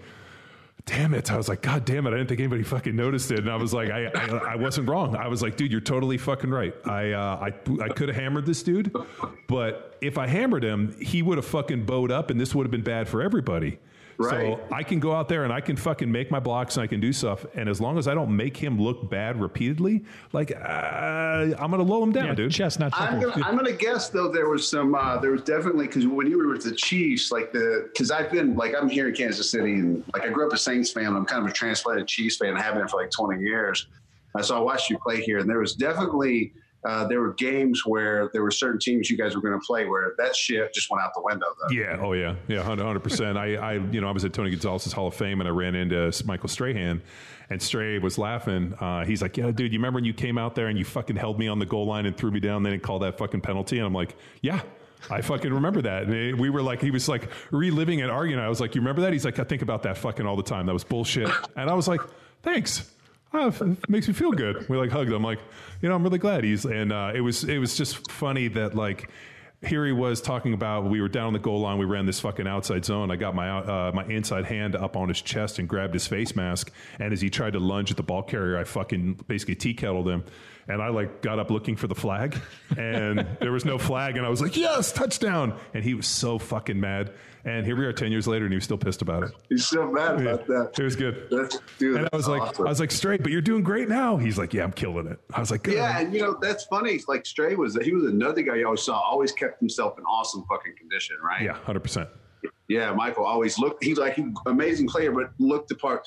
And that was the thing. I always I always felt like just watching and what I knew, like just separated the because by the time you, you you and you know this, but when you're at that level, all of those guys are very have the have the genetic components to be great players. That's how everything I've ever every coach or player I've talked to at that level pretty much you know uh, reiterates that is everybody at that level has the genetic potential and often what ends up separating the really good or the greats or the guys that are just in the league anymore is, is work ethic um, and the desire to get in there and and both train hard, study film, do all the things that are required to kind of be that great player.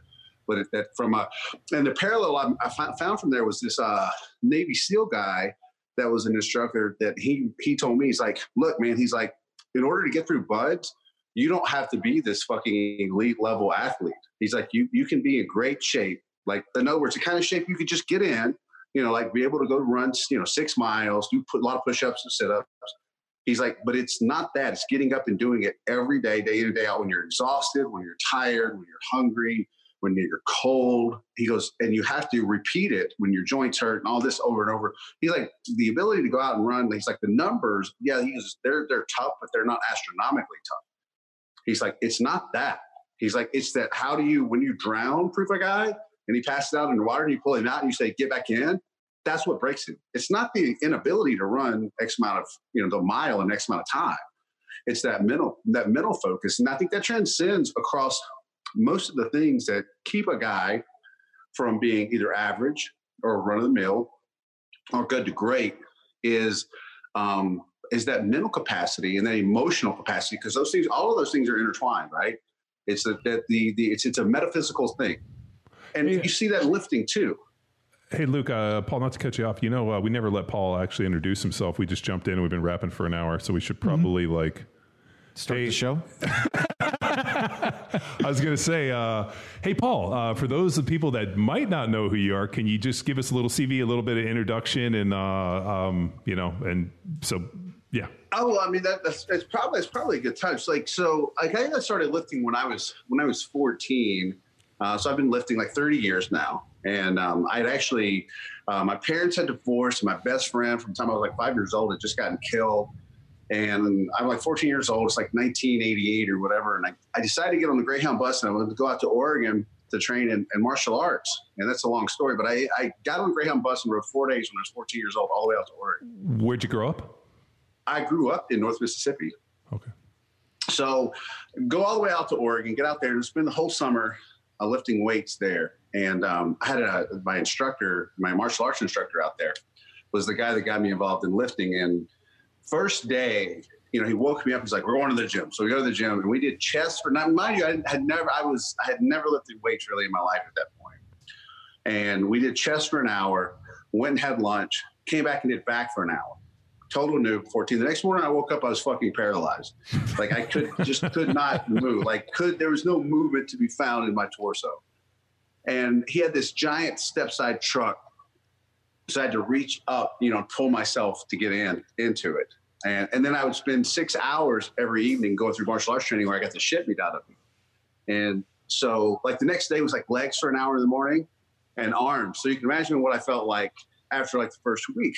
But there was an interesting kind of kind of moment that happened, and I remember I was I was in the kitchen and kind of um, like playing around with this mom, and I remember that I, I flexed my arm, and uh, I saw my bicep. It was like a month after being there, and I saw my bicep just like pop. Right, I'd never seen that before. Fourteen. I remember like all the other kids, you know, growing up, you know, you flex. There's all remember all the you remember those guys growing up like in when you're like 12, 13, 14, just seemed to have like had no body fat and muscles. You know what I'm talking about? Yeah. Flex. You know, why the hell I don't like that?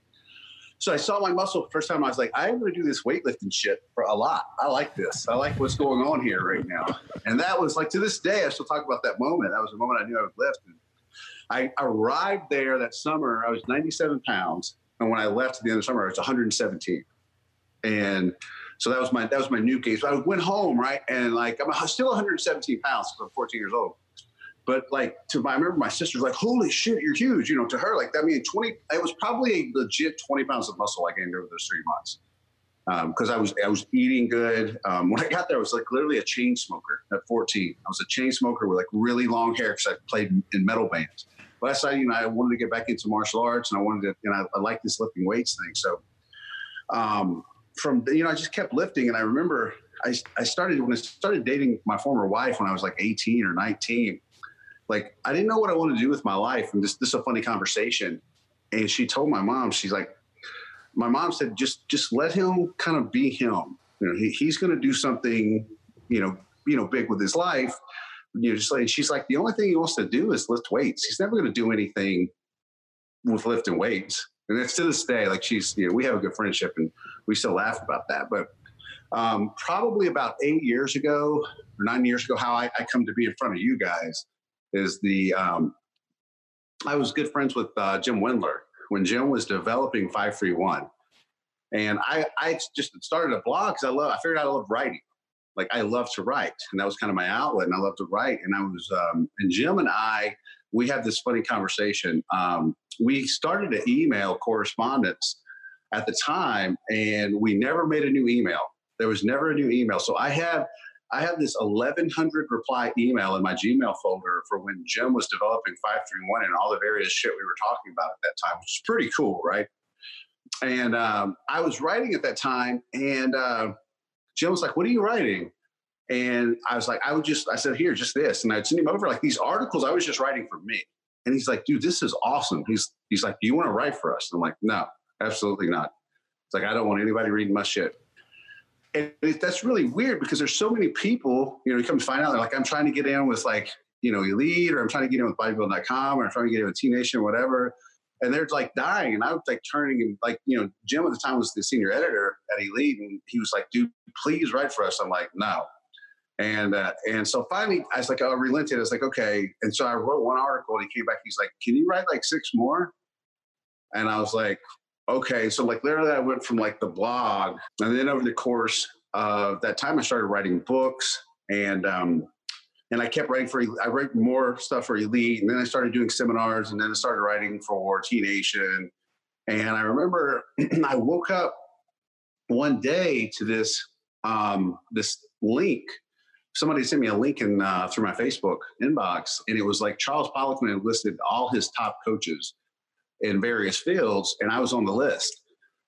And I was like, well, that's that's not. He can't. He's got to be another Paul Carter in in the strength, um, de, you know, development department that he's referring to. I was literally, I remember I was googling other Paul Carters, like in like strength coaches. That, and I was like, and then like a day later, Charles ended up inboxing me and, and told me, he's like, hey, I love your work. Um, I want to bring you up to like Montreal and stuff. And that's kind of the how I ended up, you know, involved. I guess kind of where I'm at now. And I was competing in power. I competed in powerlifting for 10 years and then I retired and did bodybuilding. and now I'm just kind of retired from all that shit and just. But I still, I probably lift every. In fact, I know I lift just as hard now as a like that. I don't think that's something that goes away. Like when me and Meadows get together, we absolutely fucking crush each other with like the intensity and effort. I don't think Meadows is like, you know, he's hundred now and I like he aged still, in dog years. He's yeah. I mean, he's basically Mountain dog years? He's becoming Skeletor. like last time I talked, I'm like, you know, your Yeah. job of becoming Skeletor I is love- fucking very close. I love I love John. He's, well, he's one of my closest friends, but you know he's like he's never going to be on the cover of GQ. Um, so yeah, but we me and John get together. We talk about that. Like we absolutely annihilate each other from an intensity standpoint, and we can both consist. Going back to what we were talking about before. John and I, we always look at each other after, like, we do a set, and, I, and he'll look at me goes, "You think you could do another set?" And I go, "No." Like, it's always about leaving it on the table, right? leaving leaving it on the table. Whatever you got, leave leave it there. Like don't get out of the machine and go, I gotta do three more fucking sets. Man, fuck you. I don't want you training with me if that's your mentality. I absolutely don't want you training with me. If your mentality is we're gonna do four more sets like that. If you're gonna do four more sets like that, then you did not train hard enough on the one we just did. I um I knew John Meadows was uh was a unique, funny, special individual in that uh, there was a video posted where he was training with Dave Tate, and uh, like you know Dave Tate um, probably has a how could I say this right? Um, could make a claim for being one of the most dramatic people in the universe. Uh, and the hilarious part was like he like gets done doing something and he fucking you know explodes on the ground. He's rolling around on the ground and fucking you see John Meadows like just step over him and pick up and put another plate on. And he's like basically like setting the weights up at Dave Tate and he just and he kind of like pulls him out of the way and then gets underneath and he just starts fucking going. Like not like are you okay? Like let me just fucking crawl over your dead carcass to do my fucking set. And I remember thinking like with like zero emotion on his face and Dave Tate's fucking like ah like just this you know I mean he wears his heart on his sleeve and fucking just an emotionally explosive. And here's John Meadows just fucking adding more weight to the bar and slaying John it. loves and John loves training to a degree that I don't even love training to. Like he, when he got to Vegas, he trained uh, seven times in two days. He went. He just kept going to gym after gym and training. Now, before he like gets put up on this like legendary pedestal, it was all like arm and shoulder training. Sure. So he saved he saved his leg day for when I got there. Yeah, it's not like he's fucking gonna you know go out and fucking smash uh, his lower body fucking three days in a row. I mean, No, no, no. He he said, and I tell you what though, like we um we train legs harder. Like I said, when we get together, we like to pick back or legs or stuff like that. Like we're we're we're not huge on doing a lot. Like we like to get after it. And I was my quad it was a quad based um, workout for the most part. And my quads were sore for a full seven days, like not like a full seven. And the thing was, is like you know, they were so sore the like literally like the I don't usually get sore for about two days after training legs, and then they were so sore the next day. I was at the Olympia Expo, walking up those little steps. Every time I walked, I would cramp. So it was, and I but I love that kind of training. I don't like. I, I could never ever do this. I want to do high volume, bunch of reps in the tank, whatever. Like I could never do that. That just does not appeal to me at all. No, I, I I never bought into the RPE like leave a rep or two on the on the platform or you know leave a few in the tank. Like it just um for me like uh, the majority of stuff for us was or at least in my training was always rep maxes. Like if I was going to do five and I could do six, then fucking that wasn't my five. I'd rather know my four and a half than my five. And like And you know, like you're like, You know, I don't and- know any other. That, That's the thing we got back to earlier. So a lot of times when people think this is a huge part why I think every guy needs to spend a significant amount of time training to real fucking failure, because a lot of these guys they train like pussies for so many years, and then they adapt the, this this two RIR four RIR fucking mentality, which is just some low rent weak mentality bullshit. And what they don't even realize is they're more like eight RIR.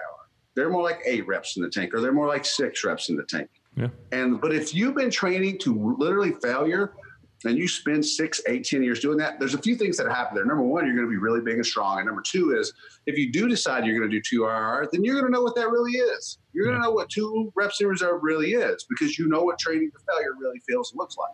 No, I mean we uh, we we've been um, uh, adapting over. We've been working on this uh, kind of uh, power athlete adaptation of triphasic uh, Cal Dietz's stuff, and so we've been doing it. And we had to do some uh, what was it, fucking six seven uh, six seven second isometric, basically holds in the bottom of the squat with you know, fucking four or five plates on there. And uh, yesterday we did it for doubles, and I legitimately was telling myself as I'm at the bottom of the squat, and I can hear text count five, six up, and I'm thinking don't fucking black out. I remember I closed my eyes and I stand up with it and I was fucking going to black out. And I'm like, that was a good fucking set, you know? Right. But right. I mean, until you go to the point of blacking out, do you really know how far you can go? And I think um, the, the other one too, which, you know, you could probably speak on really well is uh, this fucking overtraining boogeyman that is somehow fucking virally given the entire uh, internet of fucking training AIDS or HIV, however you want to look at it. But it just blows my mind that like I, I've never met people that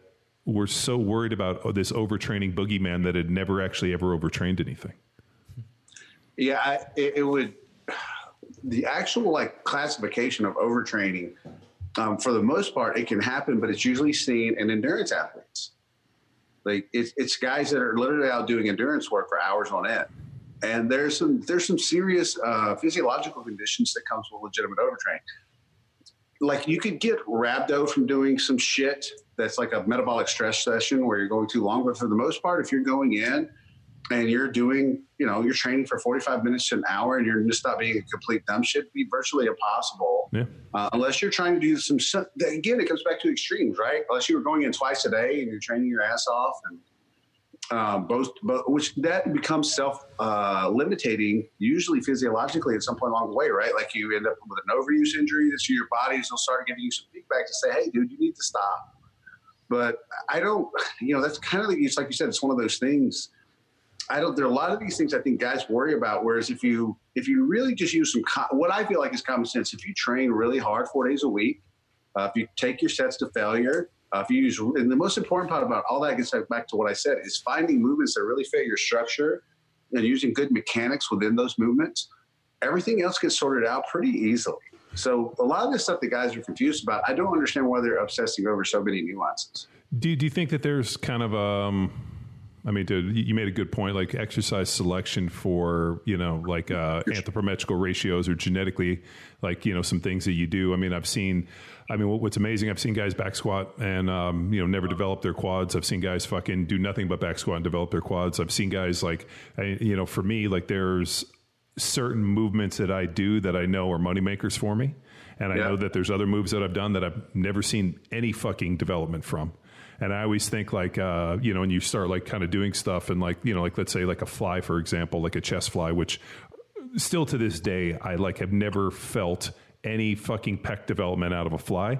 And I've like pronated supined, and the only one that I've ever felt it in is that stupid fucking machine that you sit in that does this. You know, the one at like Gold's Gym that like you know guys usually use for some form of rear delt. That you fuck, mean the pec deck? Uh, not the pec deck with the the pads, but the one where the handles you grab the handles and they're yeah, they yeah. kind of move. Yeah, like, this guy here. Yeah, yeah, like the chest fly. That yeah. fucking machine, I can find the exact hand position and the exact fucking motion, and I can hit that thing, and that's the only machine, but I can't mimic it with a fucking dumbbell. Yeah, and, and a lot of that, you know, is like you said, it comes back to to preference.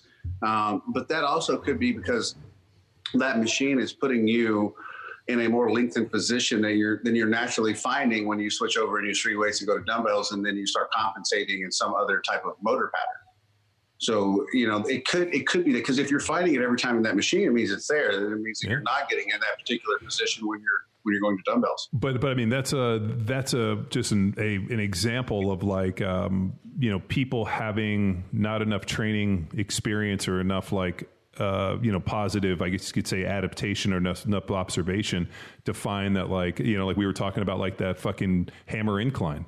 Like, I love that hammer incline. Like, to me, yeah. um, I, dude, I will have one of those at our gym. Did you end up? Did you end up buying that thing? Uh, I try, uh, I had to drive to Dallas, which is like a three-hour drive, and the guy I still got a deposit on it, so I'm just waiting to go up there. That's when you said you were in Dallas. I was like, "Fuck, maybe I could go up there and get my you fucking." Yeah, you should have figured that all out. Uh, dude, no, I mean that's. I uh, um, I had three birthday parties on Saturday. Uh, for yeah. my kids, and then uh, we had my daughters. Uh, they have a horse show that they rode in, so like my weekend was absolutely screwed. But yeah, I, yeah, I was bummed we couldn't we couldn't meet up. Yeah, absolutely. And you know, it comes back to what I was talking about with like structures that, um, and that's a lot of what we went over this weekend is that there's going to be some movements um, that are just not going to fit with some people. um, just because they've got you know their femurs are this long, or you know, or or, or because uh, you know they've got so much tissue. You know, certain big guys don't fit in certain movement patterns specifically, literally just because they're too big to perform those in the way that the next person does. And that was something we looked at a lot with all the people this weekend. Is that when you work with a lot of people in a group like that, and you actually looking at start looking at mechanics, and you're not trying, you understand everybody's going to have a little bit different mechanics. Not everybody's going to look the same. And not everybody's going to be like the same. Now there there are some specific rules you want to use. Like for a long time, and I still see who's that one that one guy it Jeff Cavaliere or whatever. Some of the stuff that he teaches, the Athlean-X guy. You ever follow him, John? Yeah, you've seen him, John. I've Oh, photoshopped. oh yeah, yeah, yeah, yeah, yeah. He uh, he just looks like um, He's 130 pounds, I think. Aaron Lexu. with uh, ma- uh, his Adam's apple looks like he actually had an Adam's apple enlargement surgery. Yes. Right. Yeah, if there's such a thing. yeah, yeah. well, he, he's like, I, I want to have three You know, my, times. yeah, it just doesn't really pop. Uh, you know, can you give me one of those? I, uh, I need an Adam's apple that looks like a fucking uh, grapefruit. How do I get that? He's fucking that guy's a weirdo. His chest looks awful too. I'm like, Ugh. Yeah, there's uh like even he like we put up something last week, and me and Alan Kress have talked about this, and I wanted to. I'm trying to do a better job of, of getting some of this information out to the masses, but even simple stuff like when people talk about this was forever, like you know tricep work. You know, you're going to try to work the long head of the tricep. You need to be in this position, but that's wrong because the long head wraps around and attaches the scapula, right? So when I'm put in this position now, I'm asking the long head to be wrapped around like this in the shoulder. This is a terrible position for it to be in. Creates a lot of torque through the elbow, and you actually don't get the long head. You can't really work in this active position very well. And so people, it, forever, people would say, well, if you're going to do like tricep work, like be right here, right? But that's wrong. Like if you're trying to actually work the long head of the tricep, it runs back across the shoulder. yeah. So why would you twist and make it come across the shoulder like that if you're actually trying to make it work optimally? Well, I, Now- it's easier. I, I always found for the tricep, like uh, laying on your back, what do they call jam presses, where you bring you know the the dumbbells down this way and then extend out that way. Are that, is, Right. that, is that a jam press? I, I fuck, I don't know what they the call. J, it. the JM press is the one that kind of it's like a parts Oh no, no, like the one where you bring it like this way and then drive back that. with the dumbbells. Yeah, with the dumbbells. Yeah, Like to Yeah, me, that fucking that hits. I mean, just that position this way opposed from this position, fucking night and day difference. right. Because anytime you get internally rotated like that, right, it's the shoulder, then the long head of the tricep ends up having to wrap around the shoulder. It's a very inefficient position for the for the triceps to be in. Anytime you have elbow extension, you're going to work the the medial and short head of the triceps. You don't even need to worry about working those motherfuckers. You need to worry about just working the long head. The other two get hit by default, right? Yeah. So the position you got to be in, you got to be in, is essentially this one right here, right? And you can literally, I can take people. You can find that what's called we call it like a soft spot that works in there, where you're going to have the tricep, the shoulder in the most stable position, so the tricep can have the maximum amount of output. But you still have a lot of people that you know are going out and teaching this bullshit right here. And there's there's a lot of bad misinformation that is contributing to people having a lot of problems that make them worse from training than making them better from training. True. Like one of the ones, and I'll be expounding on this more, is like the whole, you know, pack the, the shoulder packing thing that's taken over over the last 10 or 15 or 20 plus years with the scapula having held healthy retraction, you know, like every pressing movement or retraction and depression. We have a, a significant amount of shoulder injuries that we're seeing now because of that constantly being preached and taught over and over again and that it's safer or it's more stable. It's not. It's completely dysfunctional. So what you're saying is when you go into scapular retraction and you're holding it there while you press, is that your fucking anterior serratus have no function and they shouldn't be allowed to function. And you're saying that your traps have no function and shouldn't be allowed to function either. Yeah, I mean, Well, but we- on a bench press, like like if you're benching for maximal load on a bench press, actually re- dropping, retracting the shoulder blades creates a shorter motion, It's shorter, so but that's it's more only- efficient. that's the only benefit of doing it. Yeah, yeah, no, that's If why. you- Like, otherwise, you yeah. Otherwise, what happens is you shorten that space in the acromion, and so the, the supraspinatus actually gets us tremendous amount of friction every time you're doing pressing like that.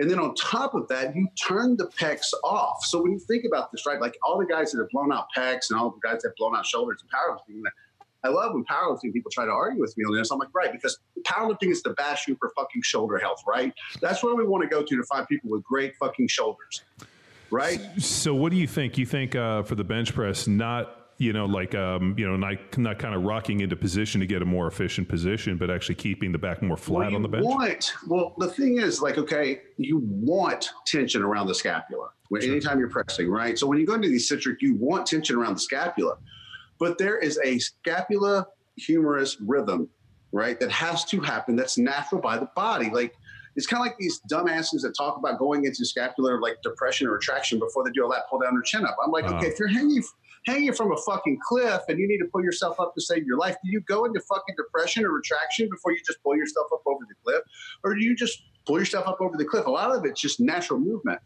But if there's a natural rhythm that should be working in concert between the scapula and the humerus, right? So when I go into retraction like this, and you have the traps and the rhomboids that you want to use those to create tension, to create stability around the scapula for the shoulder, so it'll be stable, right?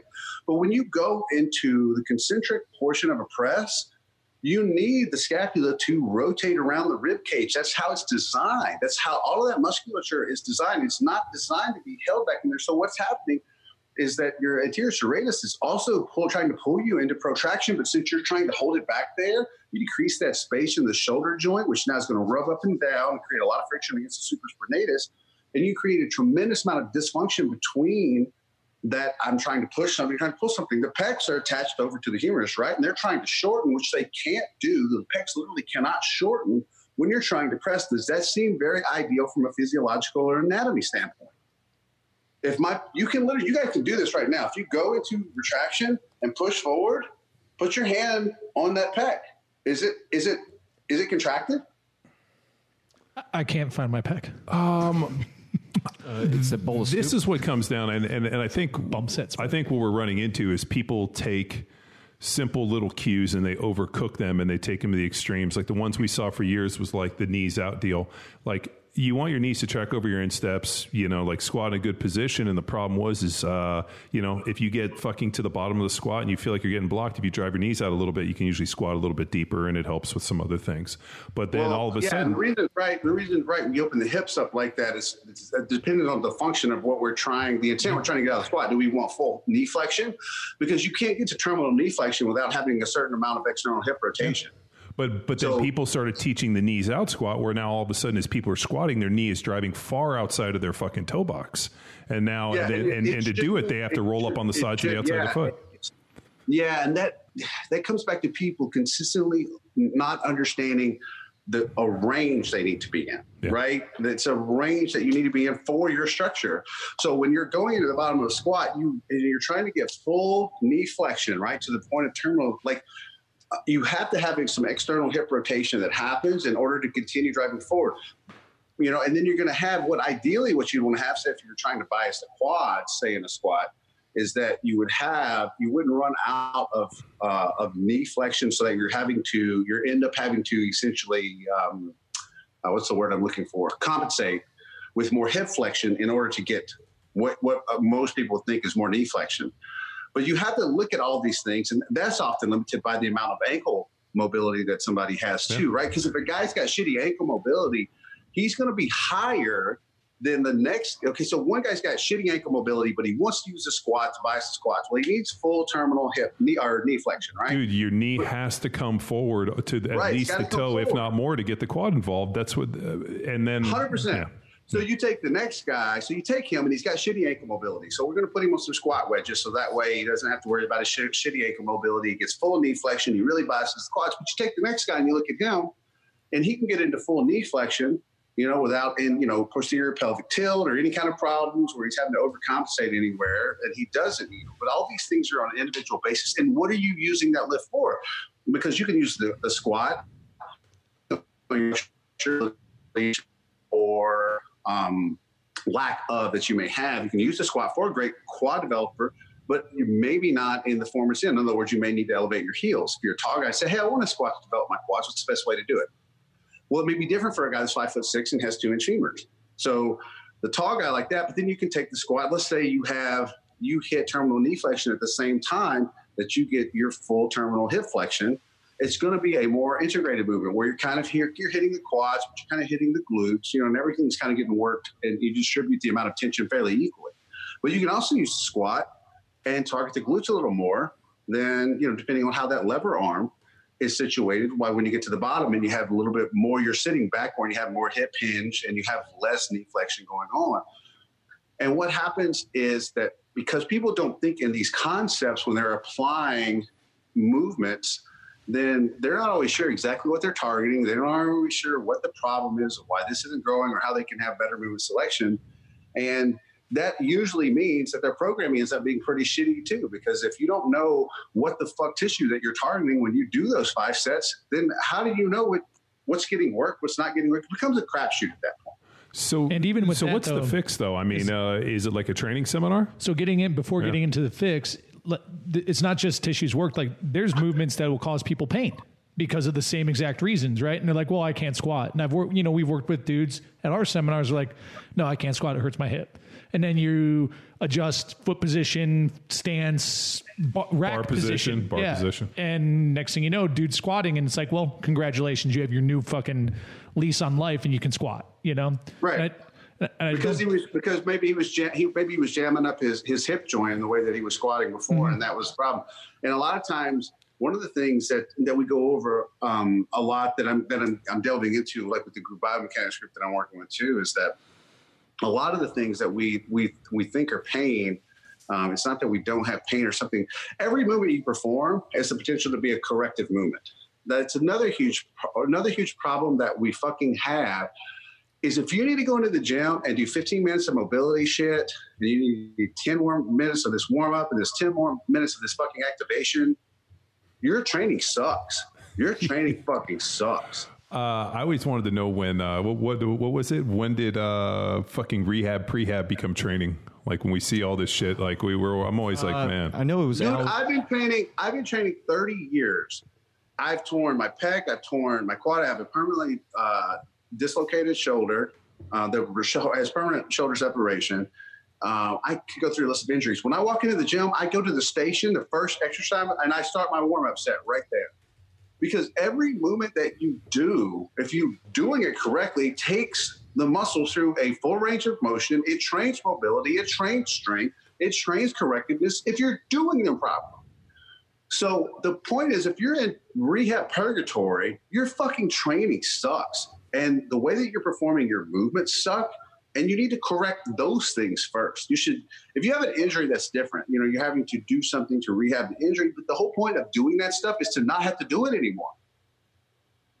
I agree with you. Yeah. no, it I mean, was, it was people Al, get- Al Vermeil with Yeah. on one of Zach Even-Esh's podcasts. He just was outraged and didn't know when training, rehab, and prehab became training. It's like lift like it's, it's just old man getting crazy. Yeah, I felt like there was a there was a, yeah, a paradigm shift with that. With the cross when CrossFit came in and Kelly Starr, it was kind of at the height of its popularity and the whole yeah, it's, it's all case bars. Probably. I mean, it, yeah. Well, the the thing is, everybody wanted to be level 99 supple leopard, which actually just means that you can blow yourself. Blow on yourself. Do you remember? What do you mean? Do you remember when Will uh, explain? Will Ferrell? Yeah. Remember when he came out? He's Yoga, like, like- I never have to leave the house. That's level 99 supple leopard. Yeah, and, and and I you should know this too, John. As an athlete, you actually kind of desire a certain level of a certain degree of stiffness. Oh, Like Dude. yeah, for power and speed and strength. dude. Like it, if you have if you have hypermobility, you're going to be weak as fuck. Dude, uh, I, dude, we, we, as we taught all these seminars, I used to tell people that fucking, um, uh, what was it? Like, um, flex or, um, Mobility without stability. yeah, mobility without stability is equal to injury because we would watch these guys try to squat or get to something and they get to their most vulnerable position, which is usually like the bottom of a movement, like a squat, for example. And if you don't have a certain amount of fucking strength and rigidity and, you know, like too much of this hypermobile Tight. You deal. have to have a certain amount of tightness. Yeah, well, uh, but that's what strength is. And if you're too hypermobile in these positions, you're going to fucking hurt yourself. I don't know, man. Jean Claude Van Damme could do the splits, and he's a bad motherfucker. So I think you're wrong, Paul. Sorry. Yeah, yeah, but he's also Belgium, and they make awesome waffles, and we don't. So You know what? I And haven't beer. really considered that. and beer. You're right. Ah, but but he never fought uh, your your idol Steven Seagal. no, I've I've dreamt of the day, and then Seagal would be a douche and get. Ex- I don't know how I, the Expendables uh, booted him. Dude, uh, I saw the fucking video of Seagal, and he was like in like doing some martial arts thing. He puts like a towel in his gi. Like because he's sweating so bad that he has like a towel in his Yeah, it's a teaching towel. you never, you never had one of those? He turned he turned out to be such a weird fucking dude, right? Yeah, it's a shame. I don't know. I mean, I feel like you. I remember, I remember back when Above the Law came out, like when I was like a kid. Above the Law, I must have watched that movie Dude. like twenty. Steven Seagal was such a bad motherfucker. That's what I'm saying. We just talked about when, this the other day. when he had the fucking pool uh the the pool cue ball in the fucking In the towel sock, in the in the in the towel and he hits that dude in the face and knocks his teeth out and then the guy's like you knocked my teeth and he hits him again Mm-hmm. fucking unbelievable Yeah, yeah. I like that. That was the same. It was the same way. Like when he was uh, when he was trying to find like his uh, his uh, niece, and he's in the bar, and he's like, he's yo, he's like, yo, man, have you seen this girl? And he's like, I've seen the back of her head. And they all laughed. And he's like, "Yeah, that's cute." Just beats the fuck out of everybody in the bar. I just that that, and then the, now he's like this 475 pound guy that just I can't even Well- stand. Good good news, Paul. They just announced Above the Law 2, and I am not kidding. starring. Steven Seagal Steven Seagal. Do you think that they'll have the patented uh, dislocated elbow scene? That's what me and my dad always used to wait for, like when he breaks somebody's fucking elbow backwards. Ah. Every movie, check it. dude uh, So it was 1988, so we're talking 30 plus years. So- sequel. As much as I love talking about Seagal do you think that there is a like, Difference between- legitimate market? Is there a difference between but like do you think there's like a legitimate because uh it's pretty interesting. Like i I try to stay away from fucking Teabag Nation as much as possible, but because we're friends, uh, I usually read your articles, and then I'll go through and I'll click through the comments, like your um, European bodybuilder friend who was trying to fucking convince you that was this. Okay, so uh, I'll, I'll click through and I'll read the comments, and uh, Look at his face. it's dude, You're turning fucking red. it's like I'll, I'll text Paul and I'll be like, "This is fucking bananas. These people are fucking. Uh, something is wrong with these individuals." And like That's I'll read. kinda- I'll Yeah, read these ahead. I wanna know your comments. question, no, John. but I, I like like as I'm reading these comments, I wonder if like these guys would somehow not have the level of fucking moron that they exhibit if like there was like uh, like a training seminar or something like you put something on where they could come in and actually learn how to train but like find like a movement selection that kind of fits within their body understand this because Yeah, and that was I, yeah. That's that's what yeah. That's what we do. And the problem is, it's is a good idea it's such a great idea, John. And I don't know why I haven't thought of that. I don't know why. I was why I don't suggest it to you. Guys, why I don't work with guys that do that? But the thing is, is is no but like I i, like, like- i know you do I this almost i know you do this days- and it I fucking almost spent like the last four days doing that. no and, but uh, i know you do this and i was trying to make you a joke do it for free, I so know. everybody I- can go. I was making a joke because, like, fuck, it's just like the questions, and I'm like, fuck, like, go to a fucking seminar. You guys, obviously, I don't know how you it- get out. I like, I don't know who's reminding these people to breathe. if you wanted me to get on a, a rant, like here, here's my my biggest thing. Number one, you know, we I have these I conversations with a lot with, the, with so many of the guys that I respect. And a huge part is, um, I think that we, when you have somebody like that, like a Bradley Martin that's got like a fucking million followers and doesn't offer a a single thing, productive thing to the fitness community, and he's got a million followers that it's not like a, I used to be like, yeah, Bradley Martin's a fucking douche. But actually, if you step back and look at it and go, well, Bradley's just giving, putting something out, and then everybody's deciding that that's what it is they want to see, right? Like, look at this Robert Frank guy that we just talked about that I can't fucking stand. Like, Have you, literally ha- just, have you ever watched his videos? uh, I, not voluntarily. They come across my feed, and I get through three seconds, and I want to punch him right in the fucking mouth. I mean, I just figured he was joking. I yeah, I just figured he's the world's I didn't know biggest troll. was his- yeah. And I think, I mean, clearly that's just stick, right? But I just, I mean, here's my thing. It's like, I don't, I hate that we put that stuff up on a please watch this. I'm friends with some of the smartest uh, guys when it comes to this this stuff in the world. There's this huge conglomerate of people out there that want to get better, that want to be stronger, that want to be healthier, want to look better, want to perform better, all this stuff. But they're following Bradley Martin or Robert Frank, or they're following, you know, uh, fuck, I don't know, man any number of people that I see that have, you know, 200, 300, 400, 500,000 followers that aren't edu- what I consider like educators, right? Maybe they got a great body or maybe they, you know, they post up a really cool looking meal sometimes, or maybe they are funny or whatever. They're just using people just follow them for entertainment. But the point is, is that most of these people, they want something free and they feel entitled and they show up in my DMs or my inbox all day long asking questions when I run a coaching service, when I run seminars. And as soon, as soon as you put that out there, like come out and learn. Like I will be there to help you in person for three days. They don't want to pay any money for it. And I talked to John about this too. Um, John had asked on social media, it's like, uh, you know, like where can I, where do you guys want me to come to? He said overwhelmingly it was Chicago. So he made, made a trip to Chicago said, Hey guys, the link for the seminar out for Chicago is out. He had five people sign up.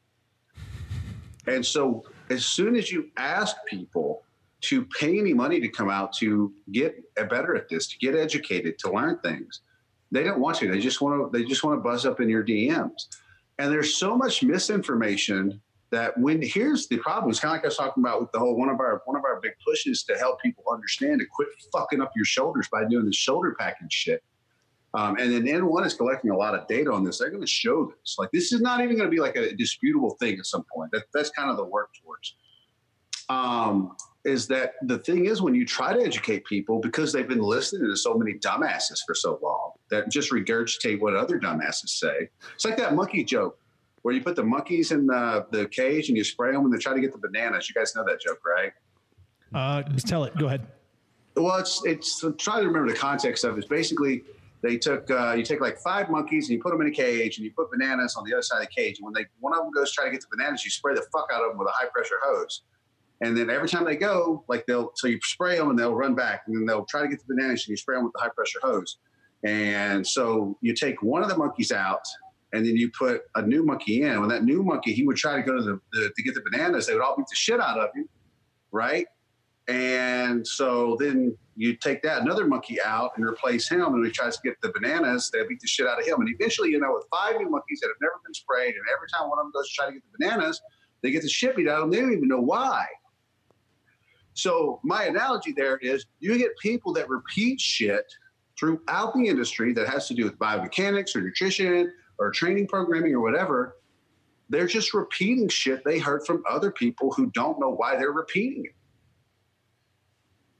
And then when you say, when you challenge that, when you create an ideological challenge to that, that identity, that training identity that they cultivated and created, they get very upset.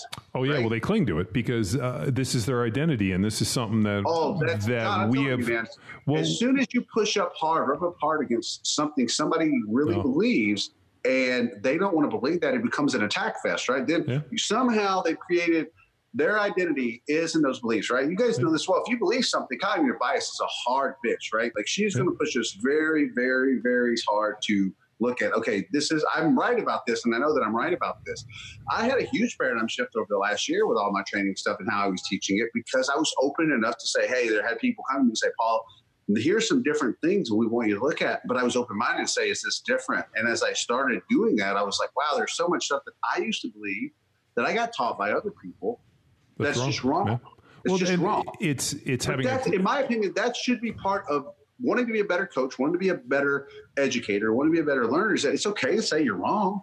No, well, it's a growth mindset. And I think if you subscribe to performance instead of like dogma, then if something comes wrong, like, hey, like, um, you know, we teach, you know, I've, I've always taught on the bench press that I want to kind of drop and retract my shoulder blades and I want to get my lats more involved.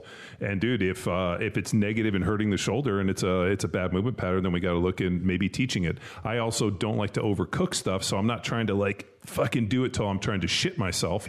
But I usually right. want to create, you know, hold myself into a good position so I can create a long, shorter stroke. But you know, if there's something and there's good information and somebody's teaching something that I can look at that changes, you know, makes a paradigm shift or or allows us to uh, ramp up and continue to chase performance, then I think you have to have, um, a, you know, I don't know if the word what the word is, but like you know not be so ego driven that you can't fucking change because you know that's the problem with internet experts is they figured out everything and so that oh, they can't it, fucking dude, do anything. I, I, was the same way. So like you know I've been right close to 500 pounds in my prime, and you know if I wanted to be that guy and say okay well I like well who are you to argue with me because you know I inclined almost five like my bench and incline were close. I I overhead press almost 400 pounds and inclined almost 500 uh, and my, my best close grip bench was 485 pounds. And I can sit back and say, well, hey, dude, like you don't even bench 400. So who are you to argue with me? But that shit isn't fucking relevant. Like there's lots of really strong guys that do stupid ass shit. right? Like what we want to make sure that we're doing is that we're teaching people the right way to do things so, so that they they're not, the biggest thing is you always want to leave a guy in better shape and just not leave him in worse shape than when you found him right? Like that that's a huge part of helping people with any of this stuff is making sure you at minimum at the very minimum you don't make any worse. Right? So and a lot of this stuff that gets taught across the board is that we're seeing is it makes people worse. The, the whole scapula thing has become I don't know where it came from, but apparently your scapula is not supposed to work. Like when you side laterals, in order to have the greatest amount of output by the medial delt, right, in side lateral, well, you need scapular elevation. And so if you're locking your scapula down, right, then what happens is you you're asking now you're asking you're going to help your your medial delt has to actually try to help stabilize keep that scapula down. Whereas if you allow upwards elevation of a scapula, the traps get to perform naturally as the stabilizer to help do that. So since they're helping to stabilize the scapula, the medial delt can have the greatest amount of output in that movement. So it this whole thing with people locking their scapula down, it's been rampant across co- coaching coaching circles for a long time. But when you ask them why, well, a lot of times they'll say, "Well, because we're trying to um, we're trying to isolate something more." A better way to look at something is say, "I don't want to take something out. I want to get more output from something I'm trying to work." Those are two very different mentalities. So instead of saying, I don't want upper traps because now that's the other thing. What upper traps are like the demon training now. So we don't want upper traps to do anything. They're there for a fucking reason. They do a lot of good things. Well, actually, right? traps are really the only way that you know somebody lifts weights. Like it for is. me, at least. Like I, I always think like if a dude has big traps, I'm like, ah, he probably pulls some heavy weight. He probably lifts some. So like for me, traps are the instant representation. I mean, we always joke that like, you know, skinny dudes with abs. I'm like, ah, big traps. That's always a better one. Yeah, I wrote, I wrote that article, right? But yeah, but did I, mean, did I, did I steal that from you? Fuck, I think I stole that from you then. You said like, yeah, that was mine. That was traps with new abs, right? I, I, I just figured that like, yeah, traps were the good representation of people that fucking lift weights, but it's good. Yeah, and and that's the thing. is like when you start breaking down a lot of these. Um, that was an, that's another thing we go through. So it's called co-contraction. So anytime that you're performing a movement, you're going to have another movement that has to function along with the the protagonist. You know, the main the main mover, the primary mover in that movement, it's going to have muscles working in concert with it that work as a stabilizer and a co-contraction point because they're pulling the opposite direction, right? So anytime, like when you're performing a side lateral, if the delt is pulling this way, right, this way, right, then you need an equal amount of force pulling this way as well to help stabilize the joint. So what does that? So in, in something as simple as a side lateral, what's going to do that provide that co-contraction or that adequate stabilization force is going to be the traps. So when you lock them down, try to take them out of the movement, what happens? You're creating dysfunction in the shoulder joint. So across the board, we see so many of these patterns being taught that, that are poor. They create poor motor patterns, and guys have a lot of injuries, or they're they're just they just move shitty. Like none of this stuff is naturally how we're supposed to move, right? Think about it. Like when you, John, when you were playing, like, did you go, I got to make sure I fucking lock this shoulder down this way or whatever? Or did you just be like, I mean, I need to run over this guy or explode into this guy? Well, or my brother in law. I'll just tell you the, uh, well, one, I only bugged brother in law like a few times. So that wasn't the majority of my career. Uh, but the, the second was I learned a real valuable lesson pretty early on. I remember I went to punch a guy and I remember my shoulder was on the front of the scapula, kind of overextended, and he yanked on my arm and tore my labrum. So I had to go get my shoulder, and I figured out that a shoulder that's kind of like back here, like in this position, is a safe yep. shoulder, shoulder safe, unsafe shoulder. So and they, they also teach defensive linemen to, to pull. Yeah. So if you can play with your thumb up, elbow down, and my shoulder dropped and retracted, like not elevated, but kind of dropped into this position and kind of be able to pull it back and put on the back of the scapula, that was a much safer position for the shoulder in terms of pass pro punching and all that.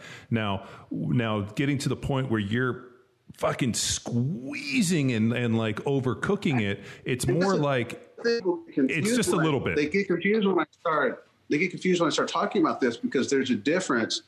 Um, you you want stability, you want tension around the joints. That's how you get stability, right? But the thing is, is like when you have opposing forces, you don't want to hold the joints in that position. You want them to move naturally with the greatest amount of stability around them. Well, but it just goes back to people. How, yeah, people overcook these things, and it's like all of a sudden, like something like, hey, if like, hey, I, I wanted to use like a little bit of tension, I want the shoulder in the back of the scapula, and I want to make sure, you know, you keep it there, and then it moves. But then you get people like, okay, I want you to 10x that is what, what we always see, and it's Yeah. just this overcooking. Tension to task, as our buddy Aunt Lo would Yeah, say. just So these- just enough tension to accomplish the task. But yes, yeah. yes, yeah, and everything. That's what I was talking about earlier. Is like, for example, you know, one of my favorite tricep movements is the is crossbody, like uh, tricep, you know, cable extensions. Like you want tension on the scapula there.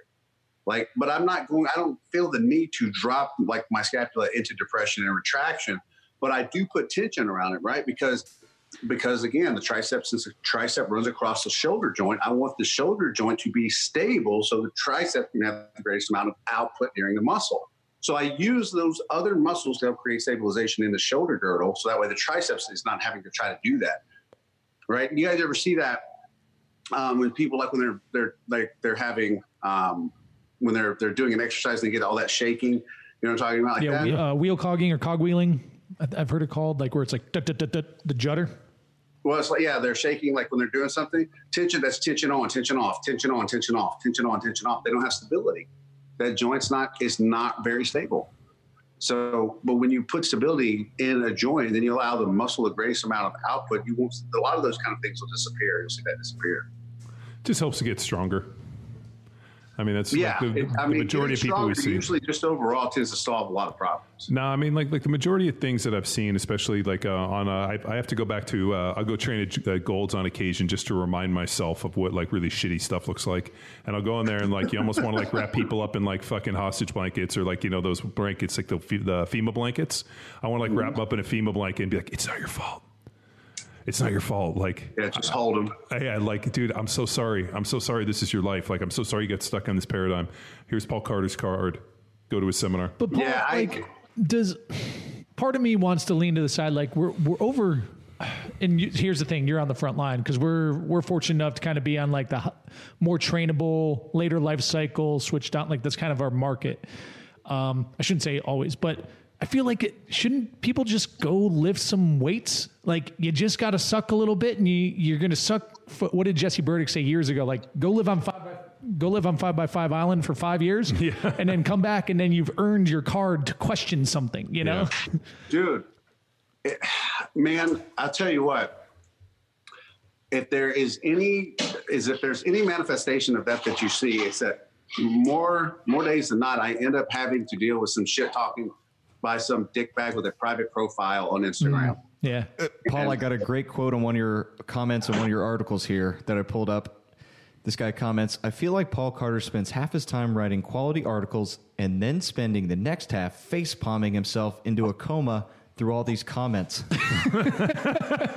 He's not laughing. It's, dude, it's uh, like, I stay off Teabag Nation, uh, but I'll tell you this: like when you post an article, I fucking read it and I laugh at the comments. I just think like, oh, that, that was pretty good. Let me read the comments.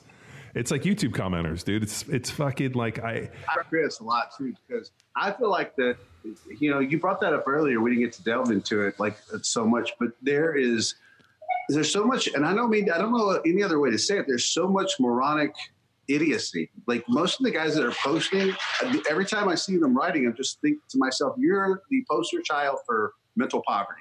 So like i don't when it comes to training anyway it, it just the stuff that they say you repeat half of it's just like you know n equals one anecdotal shit without any time real time in the trenches. Some of the guys that can't tell have ever picked up a fucking weight in their life. And they come in they like well this guy doesn't know what he's talking about never mind that they train zero people work with no one they haven't they don't have any development of their own to talk about. Um, and it's just i think it's just people they want they have the need for self-importance right? They john they want to show up and say hey i got a voice too motherfucker. Let me be heard. And so that i can feel important. And then i have to remind myself sometimes i don't ever feel like i get that called i get called like an influencer or educator. I have to remind myself because i don't ever feel that way. I just feel like a normal dude that's been thrust into this position and so I still talk like that to people. And then sometimes, like either like my girlfriend or somebody else or whatever happens, like Paul, you need to like respond differently. I'm like, no, man, fuck these people. And that's just because I'm still that guy, right? I don't know how to not be that guy, right? because that's just the way that I talk. And I talk like that in person. And then sometimes, as you guys can see, probably like having me on here, it comes across in conversation different than somebody reads it online. Oh, 100%. dude, I've uh, I've I've said things and people get butthurt, and I'll type it and be like, just repeat those exact words back to yourself, like we were sitting there in a personal setting, and Right. it doesn't and then sound. follow with the laugh track. Yeah. You know? and I'd be like, if you saw the inflection or you heard the inflection in my voice and the and the smile on my face when I said this, you wouldn't be offended. Right. And that's, I mean, that's just how I talk. You know, somebody be like, "Oh, I'm so sorry you got you got you know you got offended." I'm like, "I'm not offended, dude. This is just, I just write like I talk. So if I'm talking to you, it's no different than if we were talking like this right here." And I'm like, and it's the same way that you said is if you were talking to me in person, you wouldn't be offended. But I don't. Sometimes I have days, and I guess maybe my estrogen is a little higher, or I forgot my my test shot that week or something. But so I have days where I read the comments from you guys, and I legitimately do feel bad for them. This is why I keep doing what I do because I legitimately do. 100. Some days I have like, man, fuck these, fuck that guy. Days. You're a And then I have humanitarian. I'm like- I would have never I'm like, pegged you as a humanitarian, just trying to issue FEMA blankets to all these poor T Nation guys through your articles. Yeah, it, it's it's crazy because I, I legitimately do feel for them a lot of times because I can remember, you know, being like a young guy, I'm being frustrated, and more than anything, you know, wanting to grow. And the other thing is I try to remind myself too is try not to take it personal that if you know if I have somebody that just wants to talk shit on me or whatever, or just wants to talk shit on something I wrote because you never know what's going on in life in his life at that moment either. God knows I've had plenty of days in my life where I wrote stuff to, to other people and I was just I was mad or I was hurt or I was going through something at that time and they were just the, something that was in the way of me being online and that doesn't it doesn't make it okay but i think we all fall prey to that at times in our life where we're like i'm having a really bad day or i'm shitty and i read this comment now I'm about to take take it out on this this guy here and like i said it comes back to you. some people i've had people tell me you need to, to behave uh, a little differently online and i do i really do try to do my best but i have i have days where i'm just like man i've answered that question 400 times today sure. and you didn't even bother to read the caption. So you're going to get it now. Now you're going to get it. You're number 401, and I answered 400 times, and you didn't read the caption, and you didn't read through the comments. So you know what? I'm about to break my foot off in your ass.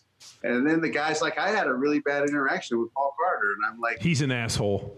right, he's an asshole. Real dick bag. I thought about that with celebrity with celebrities before. Like every once in a while, you'll hear- hear that that thing from somebody like, "Well, I met this one celebrity. He's a total dickhole." I'm like, dude, you don't, you don't. Maybe he's not. Maybe he's just a human being, and he was having a bad day. Sure.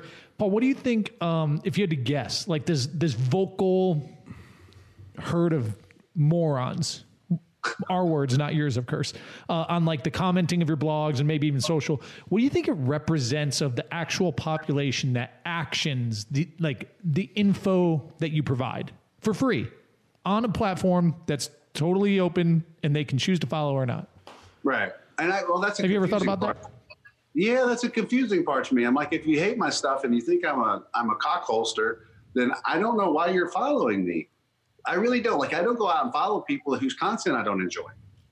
So that's a weird thing to me. It's a weird thing for me to somebody to have a an anonymous, you know, nickname online to go into a forum and talk shit about me too. But that's gone on for ten years. I've never done that to anybody in my entire life because I don't. I it's to me that's such a waste of time. And I, I just think like I think it's outrage culture, man. I, I honestly- think people want to be outraged by something. They want to. They they want. You know. But that's fine. And let's and maybe you know maybe I heeded this advice from you like week one of w- working with you, John. Don't have heroes, but like, like I don't feel compelled to have to agree hundred percent with whoever the fuck I idolize or look up to. And not only that, people I fucking despise are also allowed to make some pretty good fucking points. You know what I mean? Like, it, Yeah, that's that's a Well, good and point. it's not like just you wholesale can dislike somebody, but yeah, you can dislike somebody overall or not have a good opinion, but then they can still say something. and Go, that's a really good point. Mm-hmm. Or you can be somebody you totally like a lot overall and say, yeah, but I don't agree. You don't have to agree with every fucking thing. Me and when used to fight all the fucking time, and I told him what a dumbass he was for telling everybody that he gained like 14 pounds of muscle from eating anabolic avocados. Like you can go look that shit up. And I was like, Charles, you didn't fucking gain seven kilos of, of fucking muscle because you went to the Dominican Republic and ate, you know, like these, the, you know, their their native avocados, and we would fight like cats. And like he he, you know, like, and I was like, it, it was a joke because everybody made fun of Charles about that, but I made fun of him to his fucking face about it and told him it was it was a way for him to sell something. yeah. yeah, but that Al Harris diet, But uh, chicken nuggets and salt, I'm so, on it. dude. If, if you think about like the um, like yeah, you, well, one, yeah, don't have heroes, but I think if you value information and not the per like like uh, I think what people do is they place the self worth of the individual above the information, and so therefore, like the heroes can never be wrong and the villains can never be fucking right. You And, know like, what? I can. That's a great It's point. it, it's like um you, it uh if, you, if you have heroes, they're going to let you down eventually. Yeah. Well, that's and that's what this whole internet thing with followers and all this is like hero worship. Like case in point, uh, I think Layne Norton's a fucking dickbag. And he's a fucking asshole to people, and like how he belittles, and uh, the fact that he pulls out his PhD all the time is like people talking about football and be like, "Well, you know, I played in the NFL. You don't know what the fuck you're talking about." Like Right. it just it just doesn't bode well. Is his information? Yeah, I read his book. I really liked it. Uh, I liked his Fat Loss Forever. Uh, I think the information he puts up in terms of like the spelling fucking miss is really good. Um, is the way he does it uh, extremely abrasive and just fucking like douchey? Yeah, hundred percent. Yeah, the, deli- the, del- the delivery can be by Layne can be very off-putting to people, you know, which can be unfortunate because, like you said, Layne, there's a significant amount of good information that Yeah. Layne puts out there, but the way that he he cannot keep himself from interacting at times in a way that's very fucking immature and childish. Yeah, and and I think uh, it it almost well it, it does it tarnishes the information and like in the validity and just makes him look like a fucking egotistical fucking asshole. But you know Yeah, what? I remember it's pretty funny. Um, he got into it. You guys remember that when he got into it with Dorian Yates? Um, you can go look that up. He got into like a Twitter battle with Dorian Yates, and you know, Layne Norton uh, did. Yeah, this was you can if you Google like Layne Norton, Dorian Yates, you'll find screenshots of like their Twitter battle, and you know Layne tries to tell talk to Dorian about some of the bodybuilding titles that he won, and I was like, okay, I wouldn't do that there. Yeah, um, I think when it comes down to like uh, like some That'd be like bodybuilding. Uncle. That's be like Uncle Rico talking to you about his. his uh, Uh, happens fucking all the time, man. People are like, oh, you was played football, and then they tell me their high school football stories, which I usually Right here, John. which I usually will sit there and listen because I'm I'm legitimately interested in it. But like, it's kind of like, um, well, you know, you don't know I'm a PhD. Is really like that's like being like, hey, uh, Dorian, I went and lifted some weights. Like, uh, dude, I pretty much started lifting weights because I saw Dorian Yates on the cover of Flex magazine. Like that Yeah. was like I, I remember watching the Blood and Guts deal and thinking like, yeah. Dorian, you know, what's funny? It's like this. Dorian was my idol, right? Oh. and uh, Yeah, he was the only, he, I saw. Yeah, I saw. I saw Lee Haney at the Olympia. The only two times people, two people I ever met was kind of starstruck, and I've met everybody in the fucking industry. Is uh, was Lenda Murray and Lee Haney, and I've yet to meet Dorian. Though. But like, here was the crazy thing: we were in Vegas last week, and then I I, uh, I was with Tony Freeman. Me and Tony Freeman are actually really really good friends, and me and Tony were walking around the expo for a long time. And Tony's like, let's go talk to Lee. And I was like, I had that moment, right? I don't have many moments. I had it with Lenda Murray where I was like a little kid and I could not talk. And then with Lee, I was like, okay, just act like it's different. I don't know. It was like a chick, like it was different with me. I was like, I was so sheepish. I was like, like that was like 12 years old. With Lee, I was just in awe because he's such an amazing person on top of, you know, being like the, the, the awesome bodybuilder that he was. Um, but I haven't met Dorian yet. And, uh, it was probably an hour after I left Lee's booth that Dorian posted up. He was in the booth with Lee, like 30 minutes. Wow, like Dorian's the only guy I haven't met. And Dorian was this easily my biggest influence. oh yeah, Easily my biggest influence in, in bodybuilding. Do- His mentality was like you as an athlete, you could you could identify with Dorian Dude. as a bodybuilder, right? Uh, uh, the uh, the blood and guts, like we had it on, uh, I think it was VHS or DVD. Uh, I remember watching that video, and I remember we were in college, and I remember thinking like, we don't fucking train hard enough. Like I like I I, I, I just remember thinking like. Every fucking workout's going to start with fucking RDLs and fucking you know Yates rows. Like uh, like we we always did bent over rows where the bar starts and ends on the platform. At that moment, everybody RDL'd into it and fucking did the Yates row. And like, I, dude, to to this day, um, like I I'm not a, a like a bodybuilding fan. I don't really follow it, but like I follow like enough stuff on Instagram and like I see enough stuff posted to kind of like to to have like a I guess you could say like a cursory knowledge of it. I just haven't seen anybody that physically looked the way that Dorian Yates did ever. And even today, I mean, you see these guys like, like I, I, I always look and I'm like, oh, they look pretty good. Like when he walked out, I was like, oh my god, like it was like something out of like, one of the best one of the best stories about how good Dorian was in his prime. It was the second Olympia win. When remember when the black and white photos came out? yeah, yeah, all Do grainy. you, do you, how, how, I don't know how old you guys are. How, how old are you? Are you Uh, 36. Forty three. 33. Thir- 32. Okay, so like, I don't know, John. I think you. I Um, um, yeah, I'm 43. Yeah, I'm 44. So, like when I don't know if you guys remember that to Dorian Yates black and white photos, Yeah. but that that you guys don't remember that? no, I, I do. I fucking remember. No, it I was, mean, it was on Cover right? Flex That magazine. was to this to this day. That's like the standard for fucking mass and bodybuilding. Yeah. Like even with Ronnie Coleman and everything, people still talk about the Dorian Yates black and white photos. Yeah. No, dude, his back, like, I mean, I just remember there was a picture of him, like, turn it, like, to the side, and you could, Yeah. like, it was like he had, like, a chest on his back. Like, it was just like, I, I'd never seen anybody, like, the, the back development and, like, his hamstrings and just, like, the thickness, like, from the backside. Like, Well, that's what I was It's going to say. Was it was the year the black and white photos came out was his second Olympia win. You know, the first year as Olympia, he was second to Haney. Haney retired. Dorian won, but then it was his it was his third Olympia, which was his second win. Dorian did not get a call out. Like I guess the the story is like he didn't get called out. They just as soon as everybody come out, like they just saw him and go, okay, that's our winner. Let's just figure out who's second. So he didn't actually even get a call out. Like that is not that's fucking how you dominate. But I like you said, John. Like the thing about Dorian that came out, I felt like separated him, that made him so identifiable. I, uh, I, guys could identify with him so well. Like even as athletes was that his mentality, his approach transcended more than just bodybuilding, right? Like Dorian was like he. I remember him saying he said uh, when he'd see those guys out in California in the sun and their Ferraris and stuff, he'd always say, "I'm going to make you motherfuckers pay for that in September." yeah. That is not. That's a mentality when you're like, I'm going to be the absolute fucking best. I want to be the most atrocious beast I can be at this endeavor. That's the mentality that you can identify with, right? You're like, I'm gonna, I'm gonna make you fucking. So, like you, like as, as a, an NFL player, John, like you see these guys like in the off season that be slacking off. This you could, you could identify with this. I'm gonna make you fucking pay for that. Come, you come December time, right? Yeah, it, it just uh, yeah. No, I mean there there's like a sense of pride um, in like not only like putting a body of work together that you're proud of and like a life well lived and go through all that stuff, but I I think like um, when I saw his training video and like like eh, as I had read about it before and he had done like the Mike Mentzer one set to failure and I kind of like understood the training based off of Metzner stuff and what he was doing.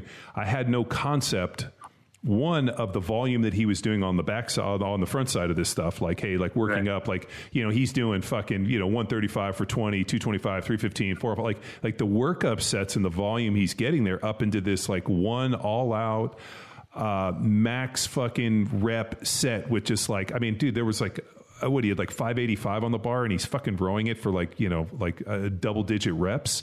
And, he, gets done and he's fucking smashed and fucking recovers and gets in there and just and then goes on to the next one. It was like I fucking annihilated this one. Let's go hit it from another side. And so like people are like, oh, he did one set to failure. What they didn't see was the ten fucking working upsets because nobody, you know, because people weren't handling Well, that, that volume what, on the uh, front side. Don and I talked about that in the leg workout. We got done with the leg workout, and he goes, "How many sets would you call that?" And I said, I had to sit and think, and I said, four. No, I mean, And I, John, it's, it's kind of it's kind of semantics, right? Because John said he would call it. He said he would call it. I think it was maybe seven, and I call. I think I, I either called it four or five, and John said it could be seven or eight. But the whole point was sem- semantic. It came back to we knew we worked really fucking hard. Well, the, That was all uh, that really mattered. uh, I always really I, I kind of uh, adopted this from John Meadows, the idea of like working sets. And so like, hey, like I don't give a fuck. Like warm up whatever you need to. Like we only count the working sets. And uh, Yeah. uh, I heard him make that comment once, and like I always thought, like, hey man, like like I, I and the analogy I always gave is like I didn't start counting sets until they got heavy, and I thought that. But that's kind of like an arbitrary, Right. You need a uh, little bit of yeah. I I need training history. Yeah, I, you you need training history. For me, I know what's heavy. Like I can get underway and be like, okay, that was set one, that was heavy. But for a lot of people that don't know that, like I, I had to say, hey, you know what? I need you to give me five working sets here. Your first working set's probably going to be somewhere just around seventy percent when it starts to get a little challenging. But if seventy percent is real light, then eighty is your first working set. Whenever it starts to be fucking serious, and and you know the difference. Like, hey, when you get underneath the weight or you start doing something, and all of a sudden you like mentally have to fucking wire yourself up. You just can't start fucking kind of lollygagging in the warm up. Like that's when the shit becomes serious. But for a lot of people, they don't have that volume of training history to be able to push that.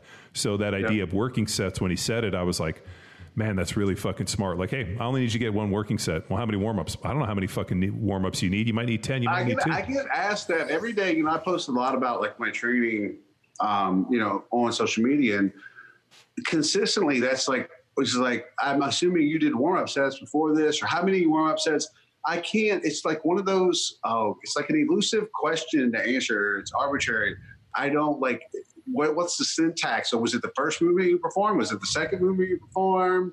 Was it a big movement like with compound? Was it you know a compound movement with multiple joint? Was it is a single joint movement? Like like there's no one easy way to answer that question. I'm like after 30 years, I know how to warm up, and how I warm up may be a little different from, from you. And I like a lot of times I won't even answer that question because there's just no easy way to answer it. I just say if you've been training long enough, you should fucking know how to warm up. Come on, guys. Yeah. No, I, I yeah, that, that always trips me out whenever people ask, like, hey, what should I do here for my warm up? I mean, so like some of them will program for some people, and other ones, I'm like, hey, man, whatever you need to do, fucking uh, go smash your head through a car window, go watch the program, fucking howl at the Yeah. moon, spit and spit in your training partner's mouth, fucking not nothing. You know, do, do something like to get core temperature up. Like, hey, jump on the fucking assault bike, give me ten minutes on that. Like, you know, scratch your ass and fucking. no, like I don't like. Yeah, that's such a weird. I get that one daily. I'm like, I dude, I don't know how to. You, how long have you lifted weights? Five years. You don't know how to fucking warm up. Or like, hey, if I'm going to squat 500 pounds, I'm probably going to do 135, 225, 315, 65, 405, probably Yeah. 455, 485, and then I'm into my fucking deal. And by that time, I already got five and six sets, and then I got to hit my working I guess sets. the weird. I guess the weird thing to me, John. I think what separates a lot of the people now. This is a other a, a big a chasm that exists. Is just we came up at a time where you got a magazine, a couple magazines every month, and you bought some books, and you actually had to go to the gym and figure shit out without. The only people you could ask were uh, other bros in the gym, right? yeah. But for the most part, one of the cool things about growing up in the time we did, as far as lifting goes, is that was figuring shit out. That was one of the fun things was to go and figure shit out. And I mean, you weren't paralyzed, right? Because you got a training program. You couldn't ask five million questions. You had to go in and do that training program if you wanted to do it.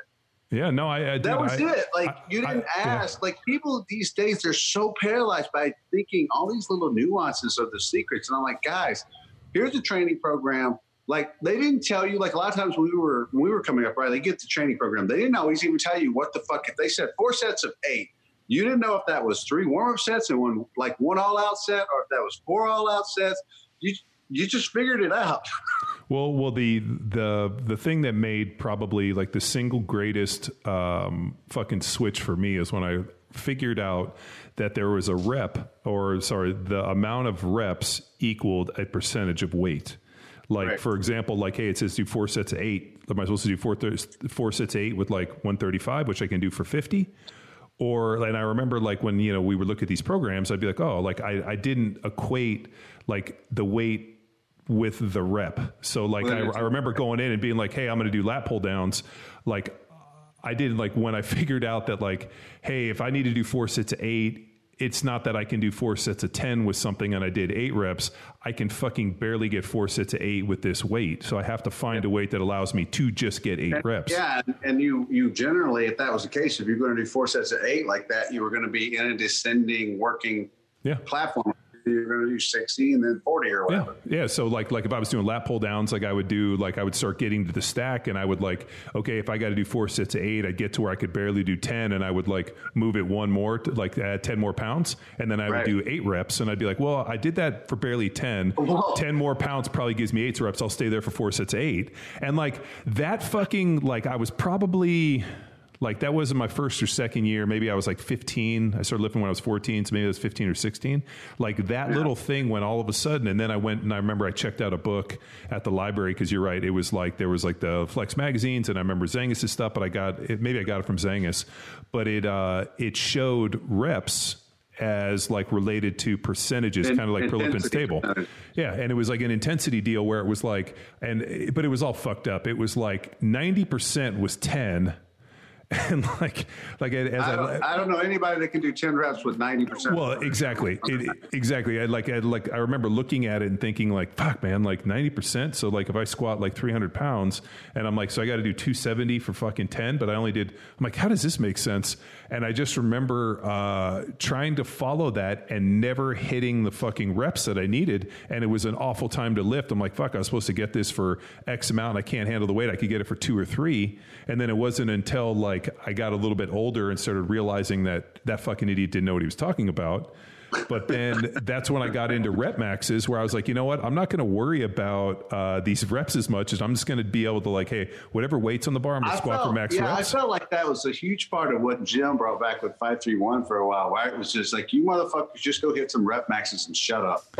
Like, that was a, Well, he did, but like the thing which kind of killed me about the five three one was, um, and what, and I, I told Jim, I'm like, the problem is, is that all these fucking assholes are sandbagging on the front side. They're like, oh, I did my final set for max reps, and they're getting like twenty fucking reps, and I'm like, if you're getting twenty on your fucking final set, I'm like, uh, and and I remember talking to Jim about this, and he's like, well, eventually, like a linear progression, they will get heavy enough, and I'm like, uh, but will they? And uh, dude, I don't, to- yeah, I don't like, yeah, the eventually, eventually, okay, in theory, but I think that comes back to the mental and emotional side of training to where you're just kind of being a pussy. So if you're going in and you're choosing loading or in your final set, you still knock out 20 reps. Okay, first off, number one, you probably didn't go to true failure. And it also tells me you stand back so fucking hard. Basically, you had a you went in and trained to get tired. yeah. Okay, you went in training to get tired because you sure as hell didn't do any effective reps for stimulating growth or the need for adaptation. Yep. So you're basically tra- training to get tired. No, I, I, dude, I, I, lo- uh, like when I looked at the five three one stuff, and I, and we, I, I did the program. I, I really enjoyed it. Um, but what I had to do was, um, you know, like the max rep sets. You almost, you know, remember it was like, hey, I want you to take ninety percent, cut it off, and he was trying to get people these training maxes.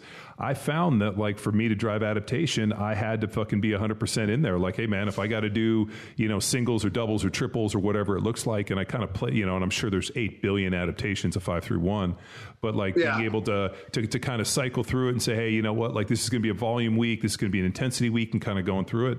Um, so, but yeah, I mean, Jim Jim did as much uh, as much good as I think he fucking people fucked it up. It, it was I read the book. I it wanna, was simple. I want, turn, so I want to turn this around, John. I want to ask you, since you have insight on the other side of stuff too. Um, I'm friends with some with some guys who are in the league that are that are strength conditioning coaches, and, and they come to me for a lot of stuff and ask me like, where do you feel like some improvements in the strength and conditioning aspect at that level need need the most improvements? Where do I think? Um, Yeah. One, I think first of all, uh, people fucking forgot about like muscle contractions. Like they didn't realize that you develop stability with isometric contractions. And what I have not seen anybody do is one, I haven't seen anybody develop stability with isometric contractions in the NFL. And um, you know, uh, the other thing that people don't utilize is compensatory acceleration, which was the single greatest component that allowed me to play for ten years in the NFL. Uh, most strength coaches and What most I, what I guys. based what I eventually based all of my strength training paradigm off of was compensatory acceleration training. Yeah, no, it's uh, 14 years old. I'm in Jo- George Zangas's garage, and he tells me about his good friend Dr. Fred Hatfield. And there's this thing called compensatory acceleration. And George told me, as mechanical advantage increases, so does bar speed. You need Right. to fucking bench 135 like it's 500 and bench 500 with the same intensity. The only thing Right. matters is that the bar keeps accelerating. So when Right. I would when I would go punch people, I would fucking literally like punch through them and hit them. And be like, man, how are you hitting so hard? And I'm like, because as mechanical advantage increases, so does speed. So one, um, the the strength coaches don't teach mechan- um, compensatory acceleration, and they don't understand that you have to develop stability under load with isometric contractions, which I haven't seen guys do. Um, and then the other one is is they got away from all the med ball stuff. So there's a ton of fucking uh, Charlie Francis GPP med ball work. We do a ton of it that allowed me to fucking be able to do my job. And I just think that those three components uh, are really lacking in, uh, in in a lot of programs. Yeah, that's really funny to me that you don't see more of the compensatory compensatory acceleration stuff used because, in my opinion, it's the it's the greatest way for to continue strength development without beating yourself to shit. Because you can continuously use submax poundages to create, you know, very efficient motor patterns within a movement, and you're you're constantly activating all those thri- high threshold motor units Yeah. um, you, you're not going to grow from it. But the point is, for a lot of those guys, if you're but if you're trying to develop maximal strength, then your the speed is ends up being your best friend, right? Yeah. I mean, that, that ends up being your best friend at speed. Well, it, it's it's the velocity of the bar. I mean, the uh, the ability to go from point A to point B as fast and as violently as possible. And, that's um, what I use. That's the word. That's almost exactly how I used to phrase it. You need to be as violent as possible in your movement when you're dealing with a loaded bar, well, especially during the strength training years and. You know, cat training applied in a an athletic setting, in my opinion, almost can't be beat. No, it's um. So the other joke that I, I tell him that old man Zangas told me is don't lift weights like old people have sex, slow and careful. Yeah. Right. And he, Yeah, yeah. you know, we, we always said, man, you got to attack the weights. You have to be violent. And I remember going in and lifting weights with people and then being like, holy shit, dude, you're going to hurt yourself. I'm like, why? They're like, I haven't seen anybody try to. I'm like, I'm trying to break these fucking weights. Every time I move the bar, I'm trying to move them and break these motherfuckers. I'm trying to shatter a glass ceiling. I'm trying to fucking smash it through. And uh, that was uh, why I think uh, I was able to, one, is, um, you know, be able to do the job as long as I did, but be able to hit and hurt people and be as violent as I was was because uh, every time I touched a barbell, I was trying to move it as fast as I could. I don't know, man. I come, come, I came away with this thinking that your brother-in-law, so many guys that you played against, that's how you extended your career. Like, Uh, I'll take that. There was uh, I can only think of a few times I actually brother-in-lawed, and it was uh, a very few. Sam Adams was one of them, but man, yeah, who I, was, uh, uh, who was who was the strongest guy you remember playing against that you really had to like? Not necessarily like the meanest or like the guy that just like not even the biggest. So who was like some of the strongest guys you remember playing against? All that stuff's super fucking interesting to me too. So let me. Um, pro- probably the baddest dude I ever played against uh, was early in my career. I played against this guy named um, Keith Hamilton, and he played defensive lineman for the New York Giants. And uh, um, we used to call him the Hammer. But uh, you'll never, he'll never make the Hall of Fame. Nobody will ever fucking talk about him as the best, you know, one of the best to ever do it.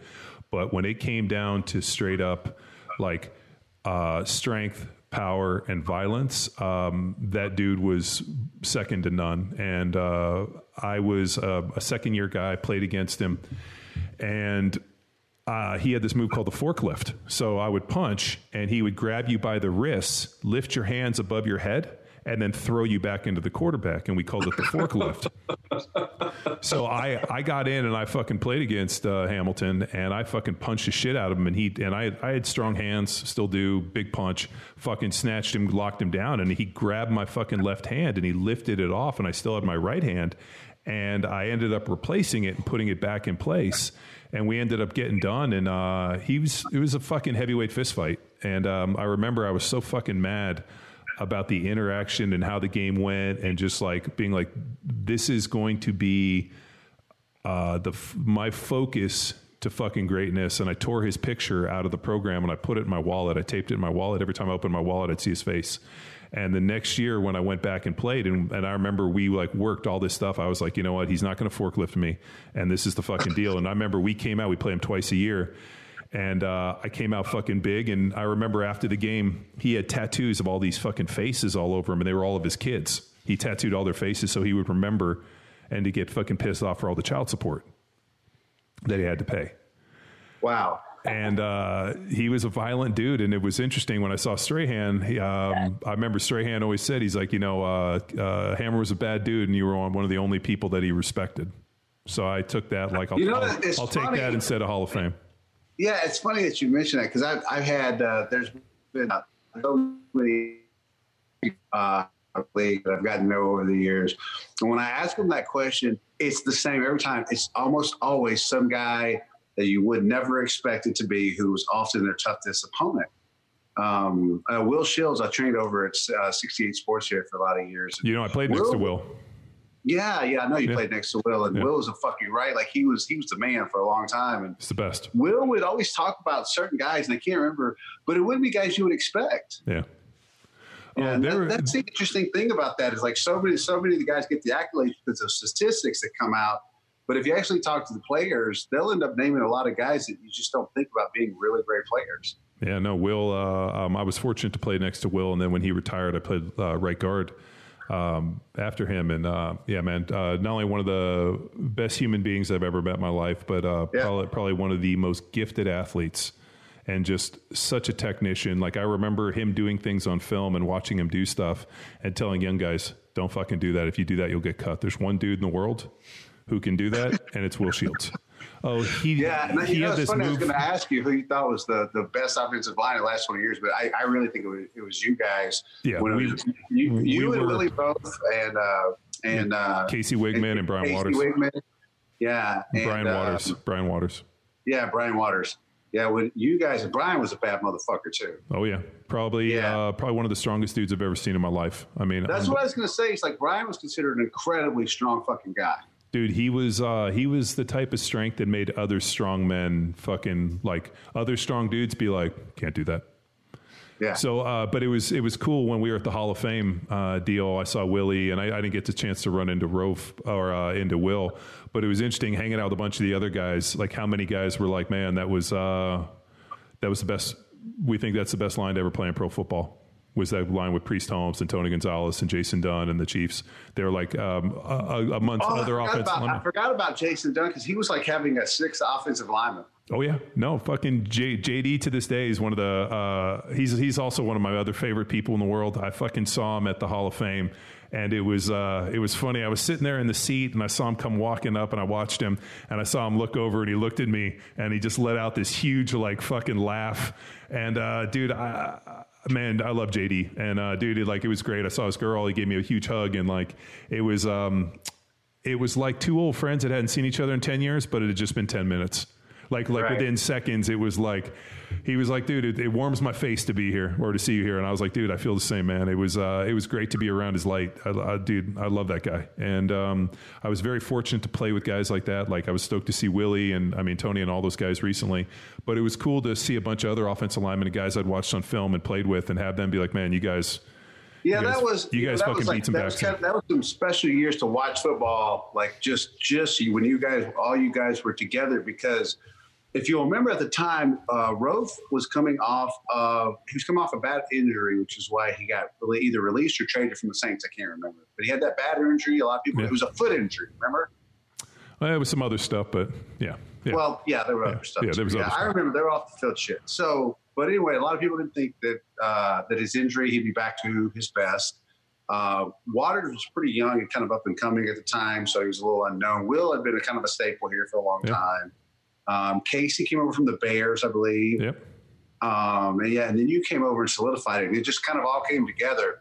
Uh, and then remember, Priest had come out of Baltimore, where Dick Vermeil wanted him really bad at that time, and nobody really kind of saw what Dick saw in Dick Vermeil at that time. So it was a that was a lot of fun years for watching you guys like dominate the ways that you did. And I know that had to be a lot of fun going out knowing you were going to smash motherfuckers the way you guys were smashing good. people. It, it was good. Uh, I, I wish our defense um, had, uh, you know, Not it- suck, Dick. Uh, yeah, I mean, we had some good defense. Like, like I can't say it. Uh, there were some guys, but man, if like they could have just put us in a little bit better. I mean, because our kicking game was always good. Like the defense, just man, it just. Uh, Oh, that was a guy. I don't remember this for sure, but uh, that was you were talking about uh, a physical specimens, and I can't remember if he was here when you were here or not. But remember Marv- Marcus Patton? God, uh, I do know that name, but I can't think of it for the life of me. He was a middle linebacker. Okay. He he was he, dude. He I don't. He had to be in low single digits. It was probably like 242, 245. And I want to say it clearly if like he, was a middle linebacker. He played with the Redskins um, back when uh, what's his name Harvey was there. Mm, okay. Yeah. and then came over when he was a middle linebacker for the Chiefs. But I, he may have left before he got here. He was here when Donnie Edwards was here. Yeah, yeah. No, I, I played with Donnie, um, you know, at the Chiefs, or I think he, uh, yeah. So Donnie went to San Diego, and then he was there. Um, but yeah, man, it was, uh, it was a an incredible opportunity, and like it was. Uh, like no like nothing else I'll do in my life, man. The fact that you like uh, the only the only analogy that Turley and I always joke about is like remember in like uh, Full Metal Jacket when he's like we're like jolly green giants fucking wandering the earth with guns, you know, like Yeah. that's kind of No, what it was. that's that's kind of what I, that's kind of what I was getting at. It had to be a pretty good feeling knowing out going. At I mean, you guys probably intimidated a lot of defensive lines in that day. Shit, we had seven rushing touchdowns in one half against the Houston Texans. they, we set the uh, they, Texans it, it was an NFL record, and I remember we had seven rushing touchdowns in the first half, and they pretty much were like, have they ever called a mercy rule in NFL football? And they were like, no, these guys. And like, it was it, like, it was something that we had never done. I remember the NFL came in and like, you know, Canton and those people are really interesting when you do stuff like that. Like all of a sudden people come in and just start like taking shit. Like they took the balls and the helmets and this, and you're like, where's all my stuff? And they're like, oh, the people from the Hall of Fame just come in and take stuff because they, they know when things like that are going down. So it was yeah, uh, it was amazing. Yeah, it's like you said. That's that's that's a really cool. Thing. It's cool. Cool that you and I have connected over these years about that because I watched watched you guys so intently over those years. It was such a really cool thing to watch as a student of the game that I was for that long to be able to watch such a dominant group because like you grow up and I didn't really get to see like the Purple People Eaters play, you know, things like that, and I didn't really get to see. Uh, the Steel Curtain to play and appreciate them like in their prime, you know what I mean? So it's like there's certain groups, kind of like watching uh, like the 2000 Ravens defense for that Yeah. particular Oh, yeah. year, and like part of that, you know, you watch. Like I, I don't know that when people talk about the. I remember watching the '85 Bears, and I'll still say to this day, the fucking 2000 Ravens would eat the '85 Bears alive. I mean, in my opinion, watching top to bottom, those Yeah. like it, it- they were at a different level. Yeah, Uh, no, they they yeah they had something that year. I remember we played them in the preseason, and even the preseason, we knew they were going to be hot.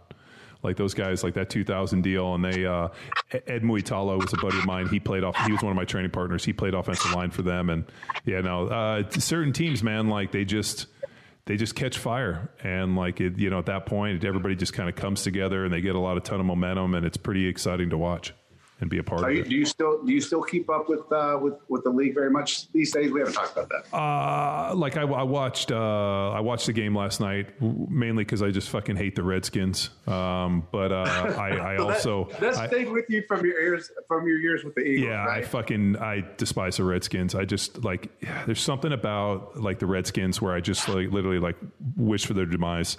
so but, uh, the Redskins more than the Giants. yeah, like I was never like disliked the Giants. Uh, the Redskins to me were always like, Is that like a top down thing? Uh, yeah, like uh, just Dan Snyder and their whole fucking attitude, and just like the fact that like every year they just they sucked, and like they no matter how much money, no matter what free agent they went there, it was just such a toxic culture. Right. Like I, I- you know, and, and I think every NFL player like secretly hopes they play for the Giants. You know, whether or not they do or not, just because fuck to be able to go and live in New York and be in, you know, play on the biggest team and this, and you know, having played against the Giants, like I always, I always appreciated Their, the guys. their new the- kid looks pretty darn good. uh, I'll tell you this: that Patrick Mahone, uh, that kid, unbelievable. Um, the Bears quarterback, um, not that Mitch good. Trubisky. It's fucking. What are you talking about? you know we break late, John. You know this. well, the problem is, is Cutler is affected- Confidence booster last night. It's a confidence booster. Uh, so, so Don't you talk shit on Cut- my Cutler. like I, I despise Jay Cutler just for the mere fact that like he just. Uh, just looked like he was carved out of fucking Krispy Kremes, and he was the Is worst. he, is he is he still with the Bears? Only in spirit. Luke's from Chicago, so he's it's a Bears hard, fan. It's hard for me to believe that guy's still in the fucking league. I don't No, know. he, he retired. But he, and played- and he played should have last given back all of his money because he stole everywhere he went. Well, now he's a reality TV star. He's crushing it. He's great. He's a Uh, great he? dude. He's a good dude. I think he's a good Oh, dude. I'm, I'm sure he's a good dude, but like, Not a good quarterback. no, he's a terrible quarterback.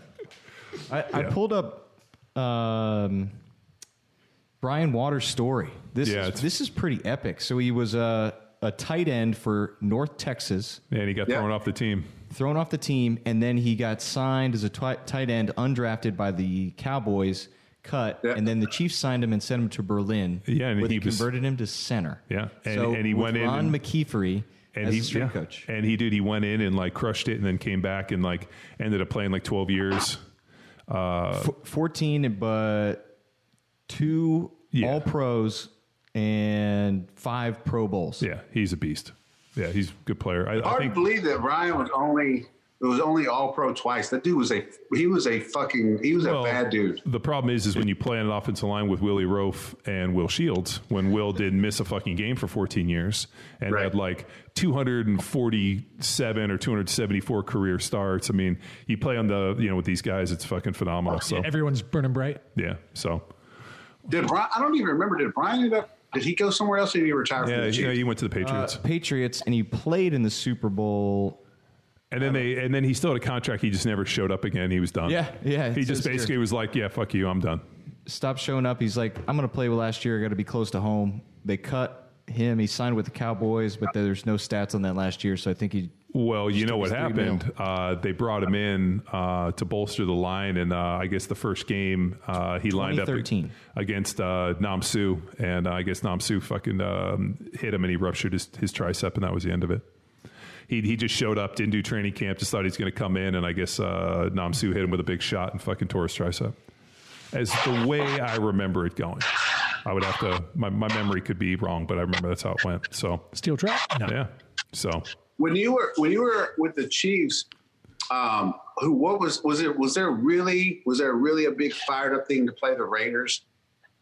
Oh yeah, the Raiders are the worst. I fucking hate the Raiders, and I grew up I a Raiders I hate- fan. I I, I, grew up in LA as a fucking Raiders John, fan. Jon Gruden, I hate fucking. John Yeah, no, I, I I root against two teams. One's the Raiders, and the other one's fucking Redskins. Like those teams, like I like um, yeah, like the the Raiders are the worst. Like. ah.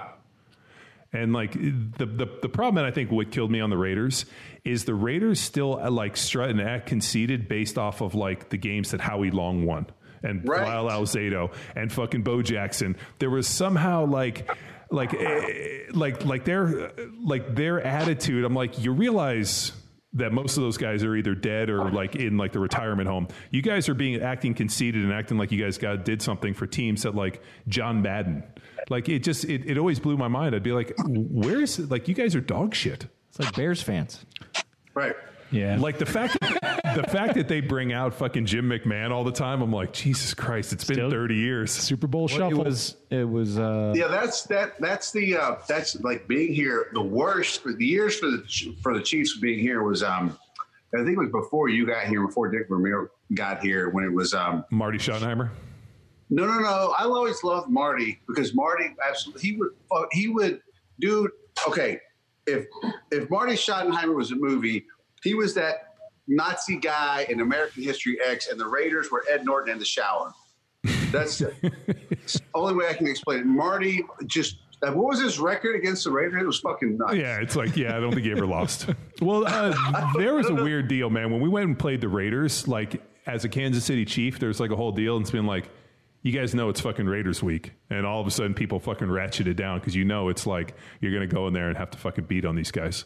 And the worst was going and playing in the uh, in, in the Coliseum and like the black hole, and like just like it'd be like a four year old next to his like ninety eight. isn't there a like, meme of like ninety eight like abuela, like the grandmother up there giving the finger too, and I'd be like, "Hey man, I just got a multi generational finger from the the grandkid, the mom, the dad, and the grandmother. Oh, four fingers. Everybody look." and like just these fucking Raiders fans, like the fucking Raiders. I'm like, oh Jesus. Yeah, and that's I, I think it's more more about like the fans a lot of times, right? Because the, that's what's like you said, the fans are like the they're still living like the we're bad boys from the 1970s. Well, yeah, Bullshit. and yeah, and and the, the the Al Davis and that, and then the uh, dysfunction of the facility. Like it's just, and like we'd always say the same thing. If we get up early, you know they're going to quit, and so we just come in and pound them That early, was, and they would was- quit. Okay, so that was the funny thing. Marty was caught on camera so many times. It's like you guys know if you just stay after it, you'll make them quit. Yeah, Like I, like I can't remember how many times I watched Marty talking about that, and sure enough, that would happen. Right? yeah. No, they've thrown the towel. They uh, zero heart. yeah, I watched their Yeah, week two I, game. I, it was I, what I was gonna say. The worst years were the fucking the Jon Gruden, Rich Gannon years because they were Gannon would throw those fucking two yard passes seventy four times a game. Yeah, Drove me nuts because like I like Gannon. Like Rich comes across as like a pretty good guy, but like as a player, I fucking hated watching that because it, it was like he would just uh, dink and dunk you to death and like just when they were like nothing was nothing is worse than Raider fans when the Raider fan when the Raiders have a fucking winning record. Ugh, they're the It's, worst. it's insufferable. Yeah, no, the the Raiders are the worst. Like, yeah, the Raiders are like the the West Coast Redskins, and the Redskins are like the East Coast Raiders. They're like, yeah, they should, they're like the same people. Like, I remember when we went to when I went to Kansas City, I was like, oh, the Raiders like the Redskins, same people. Yeah. They, Awesome. they just played the last game ever in the Coliseum where it's half baseball. So they, they play over the dirt, and that'll be the last ever football know. game. I'm so detached. I didn't even know they were moving to Las Vegas. yeah, no, I think it's a great idea. So that that'll be the end of the franchise. They're just gonna fucking implode. what could go wrong? Yeah, let's take a whole bunch of NFL players, young dudes who obviously making poor decisions, and let's put them in the middle of Vegas. well, we're just taking the flight out of it, you know? Mm-hmm. Yeah, instead of Yeah. going there every weekend. Yeah. so they're just there every weekend. Oh Jesus. Ah, just the word Vegas makes me throw up in my mouth. Like. Dude, this is I'm when I got back this time. I used to go to Vegas and have a pretty good time. I could not wait to get home from this trip. It, it's just, it was my first time getting an Airbnb and it sucked. And Uber there is all fucked up now. So it's like you have these designated spots you have to go to to get picked up by Uber. Just go old school. Before, just stay at a before when I hotel. get there, you just like you just call Uber. and They can pick you up. They had to be in designated spots. So if I wasn't in the designated spot, going to and from somewhere became a, a major pain in the ass. There's more. There was more people there this time I went than I've ever gone before. Like, and I hate crowds and traffic, like something fierce. So that sucked. Eh, Just every part of the experience outside of uh, watching Brandon win Mr. Olympia. You know, Brandon's my buddy, and then Yep. spending time training with Meadows, seeing my friends, all that stuff's good. But Vegas itself sucked ass. It just sucked ass. Yeah. No, the only good thing about Vegas is restaurants. Every time you go to re- like like the Vegas restaurants, Oh man, we went to the Wynn for breakfast. Have you have you done the Wynn breakfast? Uh, no, but anywhere that you go in Vegas, especially when it's at like Wynn, Bellagio, any of those spots, it's fucking unbelievable in the spreads. You're like, holy we went shit. we went to the Wynn for breakfast. It ended up being a two hundred dollar breakfast. Well, it was, it was well, I'll tell you why because it was like it was the Uber over there, and I get over there and I had on just a tank top because we were going to breakfast, and so you got to have a sleeve. So I was like, well, fuck. So I had to go buy a sleeve, a sleeve shirt. So I just went to the gift shop and everything in there is a thousand dollars. So I got a T-shirt, put that on, went back, and then breakfast was like a hundred dollars for a buffet. Normally, I would tell you like a hundred and fifty dollar breakfast. It would have to be pretty exceptional. I, I didn't complain. I did not complain for the hundred and fifty dollar bre- bre- uh, uh, all you can eat um, buffet breakfast at the Wynn. So if you guys Yeah. go there at least one day, I've do never had a bad meal. do the lunch. I, I've never had like uh, any of the places we've ever been. I mean, I've never been to like the dollar ninety nine buffets, but like any of the places where like we've been in Vegas, like the food, like whether it be like we used to go to the Palm Steakhouse all the time, and um, dude, like there's the steakhouse at Aria. I mean, just we used to go hit all these steakhouses, and like every time you eat it, you're like, that might be the best steak I've ever had. I swear, I've never had best. I've never had Brussels sprouts that probably have three thousand calories in them, but goddamn, those things probably have three thousand calories. Like, like Yeah, I, I, I know. I know your joke where you were like, "Hey, man, nobody got kicked out of fat camp for eating vegetables, so like, don't count vegetables. You got to count those vegetables in the macros because, god damn it, those are delicious." Well, they just they they they marinate them in olive oil and Oh, butter. and and and bacon. I mean, we went to um, I can't remember the steakhouse. Um, fuck, it might have been at the Bellagio. I remember they did a combination of of bone marrow, so they bring out the bones with foie gras on the bone marrow, Yeah. which. I don't know if you've ever had anything, but bone marrow and foie, foie gras might be the single greatest The combination. Prime, John. Yeah, Prime. Yeah, Prime Steakhouse. Dude, Yeah. I love foie gras and I love um, bone marrow. Putting them together is like, I'm actually, mouth is fits- watering right now. If it fits my macros. Uh, how does that work out? You're like, I just had 900 grams of fat in this one fucking bite. Perfect. you know? Am I going to get shredded off of this? I mean, eventually you just got to shock the system where like, fine, eat whatever the fuck you want. Yeah, go for it. well, I, th- I think you just fucking throw caution to the wind. Be like, ah, what happens in Vegas? The calories don't matter. I'm just going to fucking crush it. And, uh, you know, uh, yeah, it's Mm-hmm. Eventually you'll eat so much you're going to burn more calories than you ingested, right? Like, is that, is that a real would, thing? if there if there was a universe we could live in like that, I would have figured it out by now. Man, would it just be able to 600 peanut butter and jellies. Yeah, like wouldn't it be great just to eat like nothing but pancakes all day? Mm-hmm. you can eat enough calories that you somehow like you've eaten so many that you like cross a threshold and go into fat burning mode. Yeah. And that, as you continue eating, your body burns more fat, right? Like you're you're you're hypercaloric, so you're you're in a cal- Yeah. calorie surplus, surplus, surplus, surplus, surplus.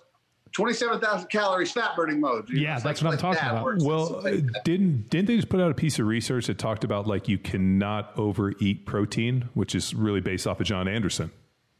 You know, uh, yeah. We've deep got- water. There's actually been a multitude of um, protein overfeeding studies that have shown it's it's damn near impossible for the body to store protein as fat. So if like, and this was kind of my my piece was that like you know people are like, oh, I need a cheat meal or I I uncontrollably. I'm like, why don't you just cheat meal and fucking binge on a steak or chicken or something? Well, Choose because, some form of well, protein. yeah, because well, that's not fun. Number one, John. I, don't know what the Exa- fuck I know.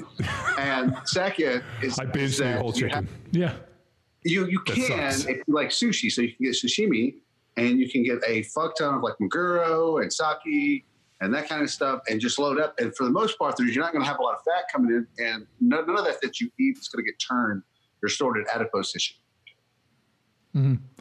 So you can do. I do that. I have days where basically it's kind of a funny thing to look at is if you do a protein sparing modified fast yeah. where you limit the amount of fat and carbs that you have coming into as close to nothing as possible you can eat 350 400 grams of protein in a day and none of it get none of those calories so it stored as fat really mm-hmm. It's just not sustainable for years. It's a lot of. That's a big sushi bill. well, unless you're John Meadows, or uh, sorry, not John Meadows, uh, Jon Andersen, Uh-huh. who what would uh, Who eight, claim- who- 800 yeah, grams of protein a day? eaten carbohydrate in like fucking 15 years Nope, hasn't had a carb in 15 years. Yeah, I eat peanut butter. so so we, we had him on the podcast. He's like, yeah, I've haven't had a carb in 20 years, and we went through this whole thing, and then it was like, well, take us through it. And he's like, well, peanut butter sandwiches. Yeah. chicken breast. and I was like, you know, there's carbs in uh, peanut butter, and he's like, no, yeah, just cut that out. Don't no, worry there's about not. I'm like, well, just because you wanted, I mean, like, uh, and then as he was going through, I'm like, you know, there's carbs in these food. Nope, nope, nope. It's either all fat, all this, and like he just He's absolutely right. he's What- like, yeah, I'm up to eight, eight, 800 grams of carbohydrate or uh, 800 grams of protein. I think is what he told us. I'm like, God, his gas must be unbelievable. what did he uh, what did he list that didn't, that has carbs in it that he says didn't Uh, peanut butter. well yeah there's lots of carbs in peanut butter Yeah, no, he was like, there was no carbs in peanut butter. And I'm like, well, I don't know if he said that. Like it was kind of like uh, like he was telling me, he's like, well, yeah, you, you want like some good fats, you want disjoint protein. conversation. And then I went through and I was like, he's like, hey, you know, you need some good fats. Let's go peanut butter. I'm like, well, there's carbs in peanut butter. And at that point, he like kind of short circuited. And I was like, Deep water, brother. Yeah, I'll just leave it alone. It was awesome. He's yeah, like, he, he, he definitely doesn't have synthol in his traps what do you mean? I think, oh, what's wrong with his traps? They look like traps on top of traps. Standard traps. Oh do you think that's that's just that's just his, that's how his traps are shaped well, well, when you get 800 grams of protein a day, the traps end up looking like that. Maybe that's what happens to your traps when you don't eat carbs. I don't fucking know. So, uh, is synthol that uh, that rampant? That's that oil know- they inject in. Yeah, yeah, yeah. It actually is. It's it's the the the thing now that you don't realize is uh, the guys have gotten really good at using it, so they know how to use it in small amounts to accentuate certain musculature. Um, so that actually looks pretty good. So a lot of the guys that you don't like, the you don't pay attention to the fucking Brazilian guys out there that got like biceps like this big, like not that shit. But uh, most of the guys, not all, and I don't even know if most, but they're a lot. Let's just say a lot. We'll just throw out an arbitrary term. But synthol use is pretty prevalent um, amongst bodybuilders, and but the guys that are really good at it that win, they have it done really well, so you don't know that you're looking at it. Hmm. So, I mean, it's a beauty pageant. It's a cos- cosmetic show. John, I also think that's a, a it's a big difference between the time we grew up too. Is we really weren't dealing with that then. Guys blasted some tests and some and some anadrol and trained really fucking hard and ate bro foods, and you're like, yeah, I can identify with this lifestyle. And now there's so much that I, I like that to me, like that that was what bodybuilding was. But because all of that was applicable to, like we talked about, like just strength training and athlete, uh, you know, athletic training and all that kind of stuff. It was all kind of a meshed in there together. That mentality of it. But you also got to see like uh, Dorian Yates doing like fucking RDLs with like 600 pounds for like 20, you know, fucking 12 and 14 reps, or you get to see Ronnie Coleman squatting fucking 800 for reps. So Right. like, like as you were seeing these dudes, they were really fucking strong, handling incredible poundages, and they look like cartoon characters. Now you see it today, and like, uh, like I don't really see those same dudes handling those type of poundages. Like they just don't seem you know, and, and I don't know if that's a, a function of the drugs or the training, whatever. But like, you don't see a dude like Dorian Yates and like um, like Ronnie Coleman anymore. Maybe you do, and I just don't know it. But like, I mean, the, the poundages and the I tonnages those guys there's, handled. There's definitely there's definitely still a lot of uh, very strong guys. Um, and most people don't know who a lot of them are. Like Ken Jackson, I know like he incline press 455 for like 15 reps, Wow, that's which fucking is fucking crazy. Um, and there's there I mean there's a there's a there's a lot of really strong guys still in bodybuilding. I just think you know, and I was t- when I, was, I had that conversation with Tony Friedman. it was guys were more iconic in the '90s because you couldn't DM them, you couldn't like their stuff and comment. They were in magazines, and that made them feel more iconic, more untouchable, right? Yeah. And now you can go follow a guy. He might even engage in a conversation with you. And then if you can feel like maybe if you're one of those troll assholes and you feel like you could take him down a few notches, it you know it kind of removes that stigma of them being on this pedestal. But I mean, also when you see stuff like you know, I think it was a couple of years ago. I think maybe when Phil won one of his last Olympias, he got on like Instagram Live afterwards and literally like talk shit to the fans. And I remember thinking that's not very cool. You know what I mean? Like, oh yeah, that kind of stuff. I don't know. Like the guys that you know, like that we looked at bodybuilding or we looked at strength, even in strength training. I mean, you got to remember, like powerlifting was on ESPN in the '80s. Um, and and and, know, like, and, and the crazy part was um, back in the day, like I remember uh, Mark Rippetoe talking about this. They used to have like the bodybuilding show on like Saturday, and the powerlifting meet was on Sunday, so they had to compete in both. So like all right. the dudes were all pretty strong, but they were also like in fucking shape. So they had to handle tonnages in this, and then it became this kind of beauty pageant deal where um, you know, I mean, it's just yeah, it's it's uh, it's definitely uh, yeah. I mean, like the amount of yeah, I remember uh, chemistry when, and diet and all that is pretty amazing. When Coan and I were uh, when we were when we, we toured over in Australia for a month together a couple of years ago, we we ended up becoming really good friends. And remember, Eddie told me that that's how he got involved in powerlifting was he actually was doing a bodybuilding show, and they were doing setting up the powerlifting stuff. And I think he was 165 at the time and he's he he said, well, he just entered the powerlifting meet. I believe that's the story. Like he just entered the powerlifting meet, like on a whim, but he was he was there for the bodybuilding. But he uh, he squatted, I think he was 165, and he squatted. Oh, I think he squatted pulled 500, and then benched like 385. As he was getting ready for a bodybuilding show at 165, like he'd never a powerlifting, but he was so short they had to uh, they had to pull the, I think it was the, the bar off and put it on his shoulders for him to squat it because the racks didn't go low enough for how short he was. How tall is he? At that time, Eddie was probably three or four inches tall. Yeah. yeah, no, he's not real tall, but I'll tell you this uh, what he lacks in height, he makes up in fucking neck numbers. Have you ever seen Ed Coan's neck from his prime? There's that picture with him, I think, in Hatfield uh, that we got yeah, on the wall where yeah, his fucking Eddie, neck yeah, is Eddie like. always had that, yeah, massive neck. Have you ever met him in person? Uh, I have not. I've never, I've never met him. He's got the weirdest leverages of any human being you will ever see. He's he's he's. If you sit down next to him, how tall are you, John? Six four. Uh, six. Uh, just under six six. Okay, you're under six six. So if you sit down next to him in a chair, he might look almost as tall as you. Because like his torso is like really is like the height of a guy that's like I don't know like seven foot tall or some shit, but he's only he's only like three feet tall. So I don't know how he pulls off those weird fit like dimensions, but it's like he's got arms that go down to like below, like past his feet, like below the floor. So if like you dug a hole on each side of the floor. Yeah, he'd be like a he's like a, a fucking orangutan. Yeah, he's like, but he's super thick, right? Like through the chest. So like, so he had like every perfect leverage advantage for powerlifting you can imagine. so it's like his femurs are this long, his femurs like in his legs are this long. So he squats down, And he has to go this far. So you can squat like a, you know, he's over a thousand pounds, but he had like super long arms. So he could deadlift. And but he was really thick, so he could bench too. yeah, no, he just he just yeah trifected it up. Now his uh, yeah, he's yeah, those those dudes were all like, uh, yeah, it's uh, to me like that type of stuff where those guys were just in gyms, like you know, like the Captain Kirk Karwoski, like you remember when he's like, you know, he has on his back and the guy goes to help, him he's like, I want to feel it, you know, comes in and what like, the uh, the thousand for the double, yeah, yeah. I want to hold it, yeah, I want to hold it, like to to me, um, like I don't know. Like, I mean, I've, I've seen all these other guys and they come in and like, you know, whatever. But to me, like fucking, if you were to take these guys, like these iconic dudes, like a Kirk Karwoski or Ed Coan, and you, and you would somehow like transport them and put them in here today where they had other people that were pushing them, I'm kind of nervous to see what would have happened. Cause, uh, Karwoski to this day, I've never seen anybody squat like Karwoski. Yeah. Yeah. Kirk, Kirk's a buddy of mine and uh, he's, he's a absolute madman. Yeah. He's um, a crazy person Kirk also had the small. He has the smallest hands of any human male that's ever existed. yeah, no, it, it's, it's, pretty funny when you watch him got, go deadlift. It's like he's got these little tiny. He's got creepy tiny hands, his hands are like this big. I don't even. Yeah, it's like, don't know if that's like like his hands, his whole hand is like that big. So like when I the first time me and Kirk met, first I remember I shook his hand. I don't have like the biggest hands. My hands are pretty big, but it just like you know, like you ever shake a guy's hands, John, and your hand yeah, it's just, like shaking a little kid. Yeah, every day when I see these guys. Yeah.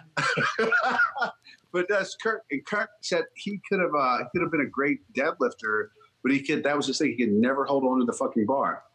That was the other thing Eddie had. So Eddie's hands like are like this big. Like his one hand is like this big. So like any advantage you could have from in powerlifting, Eddie Coan has it.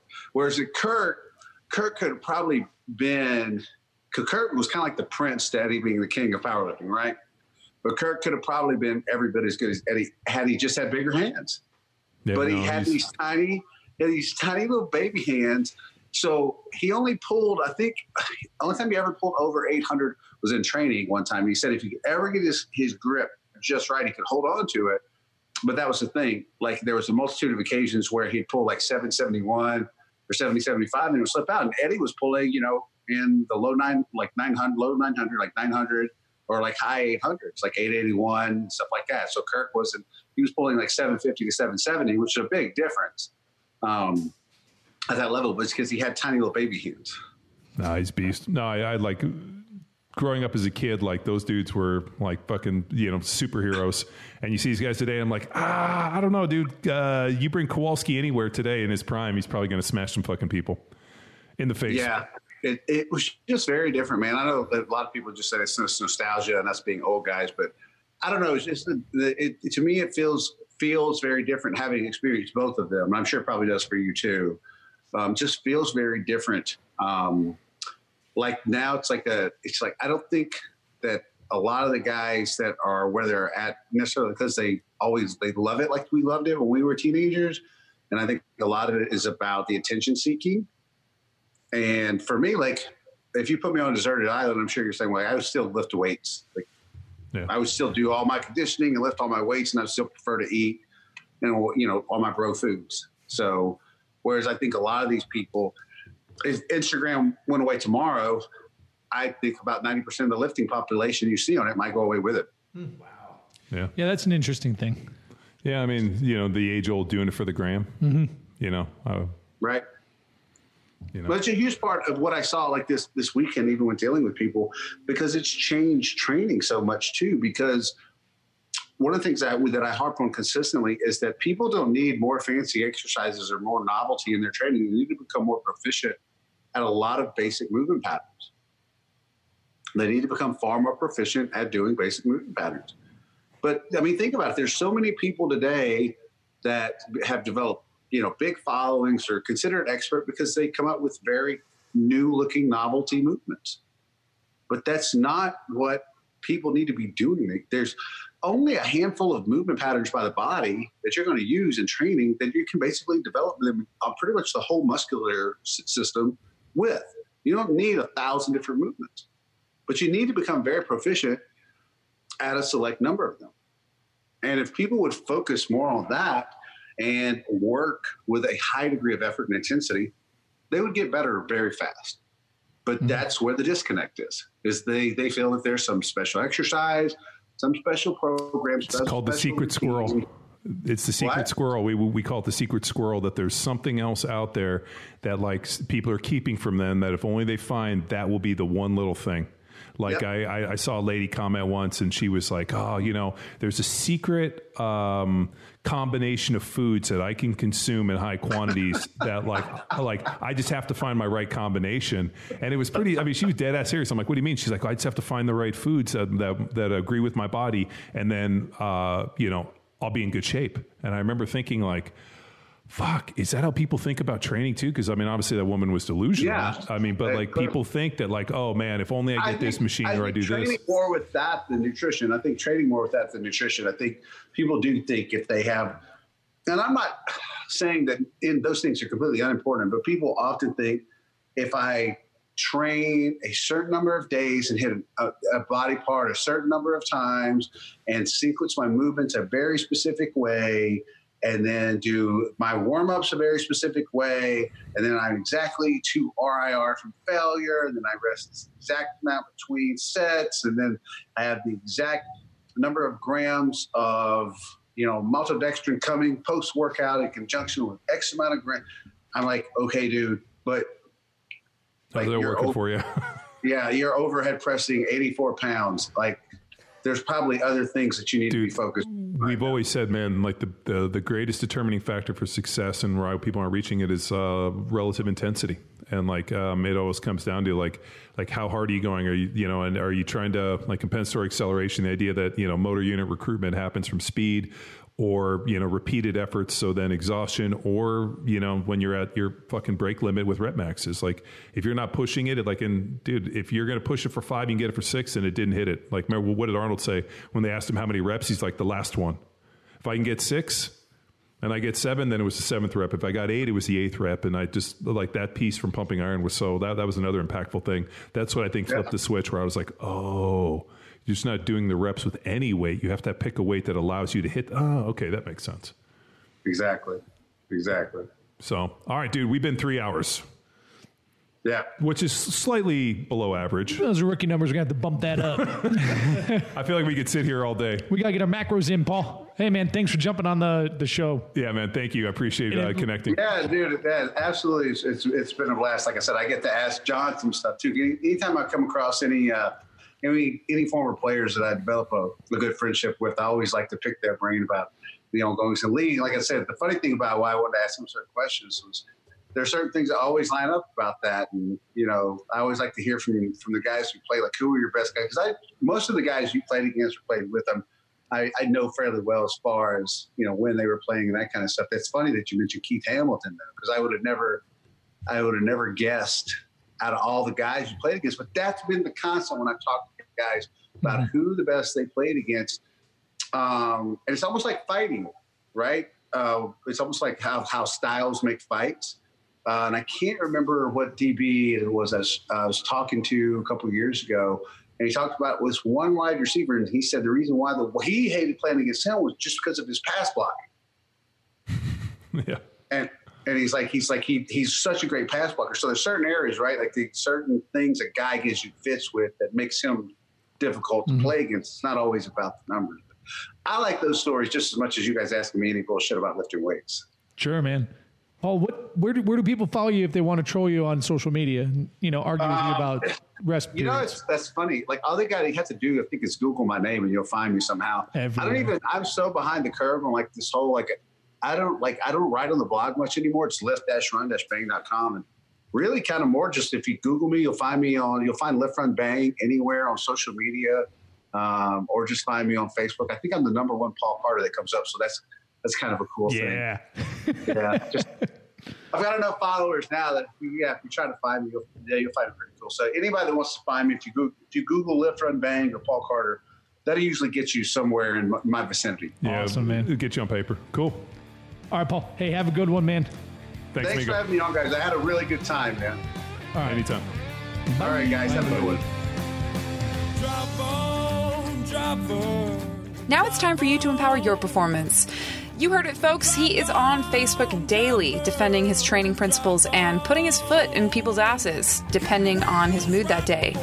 Google Paul Carter and let the trolling begin. Until next time, bye! Oh,